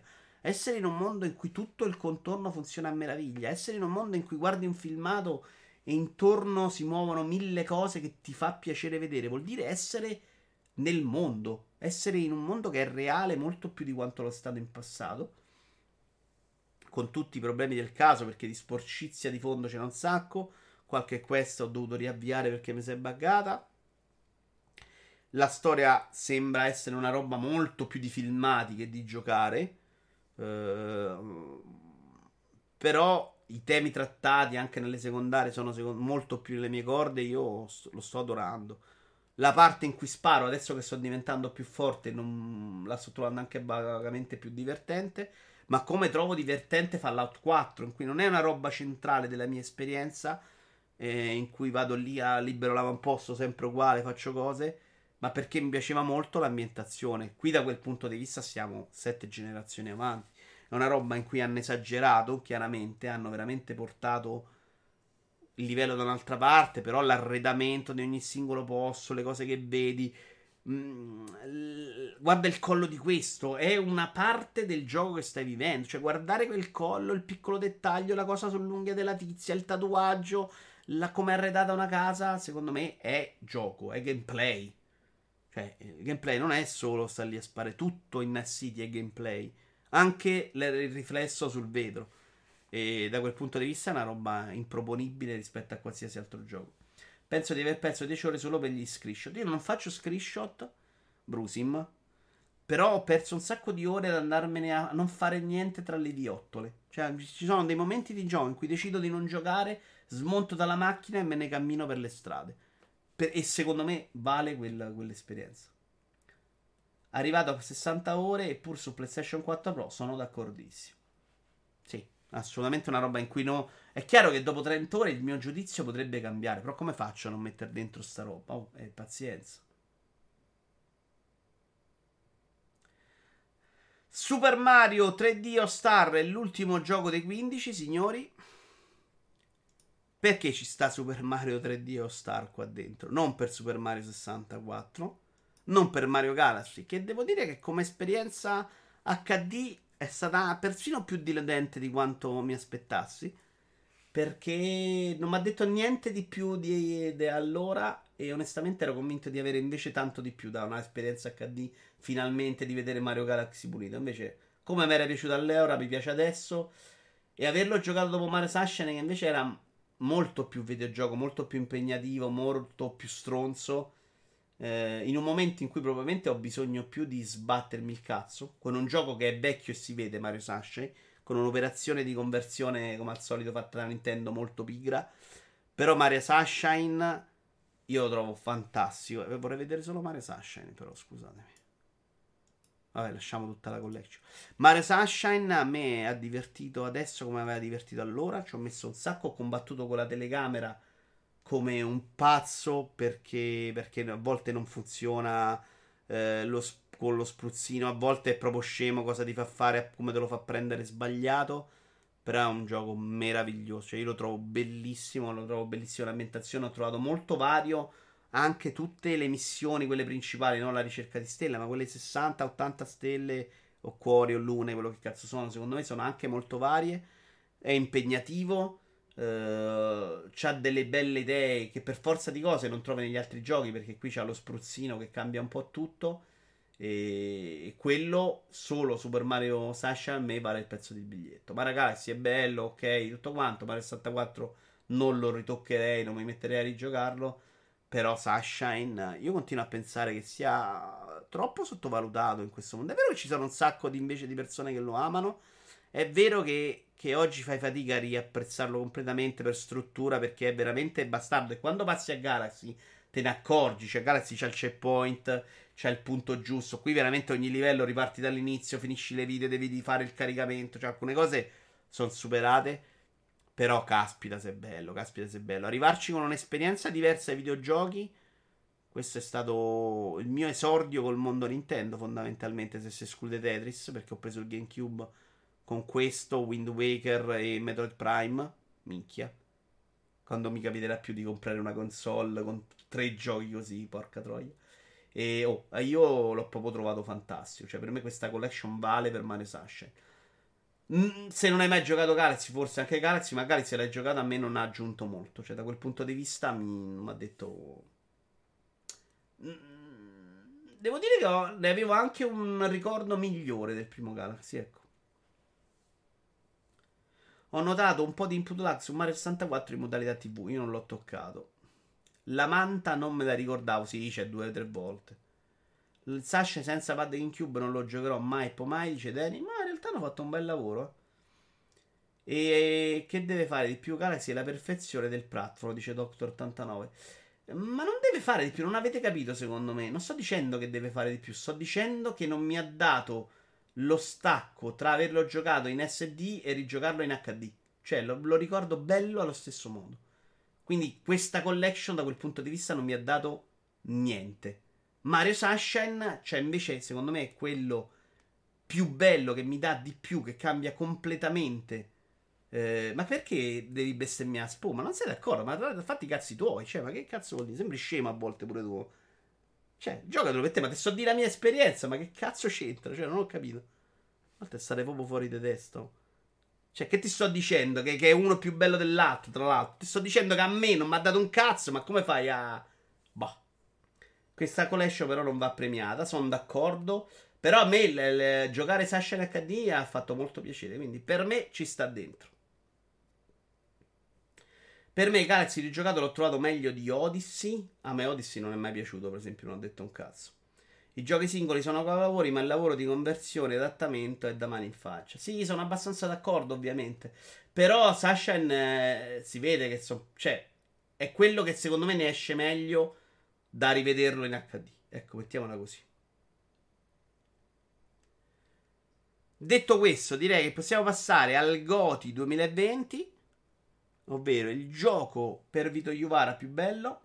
Odyssey rispetto a Galaxy Anonimo, ma secondo me ci sono Odyssey ha dei grandi momenti però mischiati in una roba in cui ci sono un sacco di robe che invece sono banalotte. Cioè, forse se, se ti scegli quelle principali c'ha le stesse idee fantastiche, ma il problema è che ci sai 900 robe inutili in cui devi andarti a cavare le 100 fantastiche. Come hanno adattato i comandi per Wiimote? Vabbè, i sensori ce li hanno. Devo dire che la roba di rotazione della palla funzionava benissimo col pad. Io l'ho giocato tutto su TV, non portatile. Eh, devo dire che hanno fatto un bel lavoro. Il problema è più la telecamera di Sasha, quella l'ho proprio accusata. Lì avrebbero dovuto fare un bel lavoro di polizia. Vedremo cosa faranno con Zelda quest'anno. Io Galaxy l'ho trovato moscio. Umberto Sestile ha fatto il suo dovere. Ciao Umberto, benvenuto. L'ho trovato moscio, non so forse perché ho giocato il 2. Ma a me è piaciuto un sacco. Cioè, tipo, ho fatto 80 stelle, poi l'ho abbandonato, devo riprenderlo. Ma me le sono fatte in due giorni. Quindi mi sono piaciute tutte. Cioè, non è Galaxy, non mi è piaciuto. Galaxy a me piace come è piaciuto all'epoca. Però è quel gioco là. Non ho trovato niente di più. Sashen, vederlo così più bello in HD, anche perché è più vecchio, secondo me vale la pena rigiocarlo in quel modo. 999 luni di cui 800 dimenticabili, è quello il problema. Zelda quest'anno è il Musu, capolavoro. Mm. Mm. Ma hai giocato pure quello, Luca, veramente? Lo faranno Switch Pro. L'ho acquistato io Lavoro nell'area della calamità. Il frame è un po' una cacca. Ciao Vito, buonasera. Ciao Umberto. Chiudiamo, signori, con il Godi perché siamo qui a 3 ore e 11 a mezzanotte e 23. Porca troia, domani lavoro. Goti 2020. Potete fare un po' di, di votazione e aspettarvi cosa vi aspettate prima di partire, dai. Oh. Ah, non ci ho giocato con so, mi diceva vaffanculo. Oggi lavoro, è vero. Siamo pronti? Oh, Goti 2020. Secondo me è abbastanza sorpresa, eh. Tac. Animal Crossing New Horizon. Il gioco che mi ha salvato la vita, signore e signori. Come abbiamo detto prima, più del gioco che comunque ho adorato per quella parte di estetica, va premiato il, il fatto che, che, sia stato veramente importante per, per, il momento. Secondo me è un gioco che ricorderò, che sarà per sempre legato a un momento brutto dell'umanità, neanche solo mio, e che in quel momento ci voleva proprio. Cioè un gioco che ti tiene impegnato tante ore in quel modo. Ehm, se mi serviva, cioè serviva, serviva probabilmente a tanti di noi questo gioco anche maniacale in certe cose, per, per come è fatto, no? Stai lì, fai il biglietto, fai le cose. È stato veramente il gioco giusto al momento giusto. E secondo me, a prescindere dai suoi meriti, però era esattamente con i suoi toni, con i suoi colori, gli animaletti, la pesca scema, le parole sceme, il diavoletto cretino, la battuta super stupida era quello che ci voleva in un momento in cui veramente stavamo chiusi dentro casa con i tabellini di merda della gente che moriva, con la paura di andare a fare la spesa. Secondo me il tempismo va premiato e va premiato sicuramente nella mia vita, cioè nella vita di Vito Iovara questo gioco è importante per un sacco di ragioni. Io non ho smesso mai di lavorare, per me il lockdown non è esistito se non per l'assenza di traffico non ho avuto mai il coraggio di comprarlo, però ci sta. Nintendo ha rimandato l'uscita perché sapeva del Covid e di mia figlia. Ah, non mi ricordavo neanche che l'avevano rimandato, penso. Quindi ha vinto la pandemia. No. Ha vinto la cura alla pandemia. Questo è stato il primo vero vaccino al Covid per un sacco di gente. E quindi Animal Crossing nella storia. Via, viva. Stavo dicendo viva il 2020, che no, magari no. Signori, anche questo i magnifici 15 di Vito Iovara è finito. Io vi ringrazio, è stato complicato, è stato lungo, ci siete stati, però è stato cioè, su un gran ritmo. E vi porto a vedere Fuser, va, visto che siamo qui. Ci vediamo l'anno prossimo, il 6 gennaio, con questo stesso show. Cioè, parliamo di videogiochi. Non so perché non ha paura di farsi bannare per le canzoni su Fuser. Però andatevela a vedere perché merita e non ve la sarà cava, cava, sì, cagato nessuno di voi. E so che invece magari vedendolo potrebbe uscirci di meglio. Parliamo di VG. Grazie mille signori, all'anno prossimo. Ciao ciao ciao ciao ciao ciao ciao ciao. No, noi ci vediamo in realtà sabato col video di Vara commenta che all'anno prossimo. E... e poi c'era un'altra cosa che non mi ricordo. Vabbè, ci si vede comunque. Ciao belli! Ciao ciao ciao ciao ciao.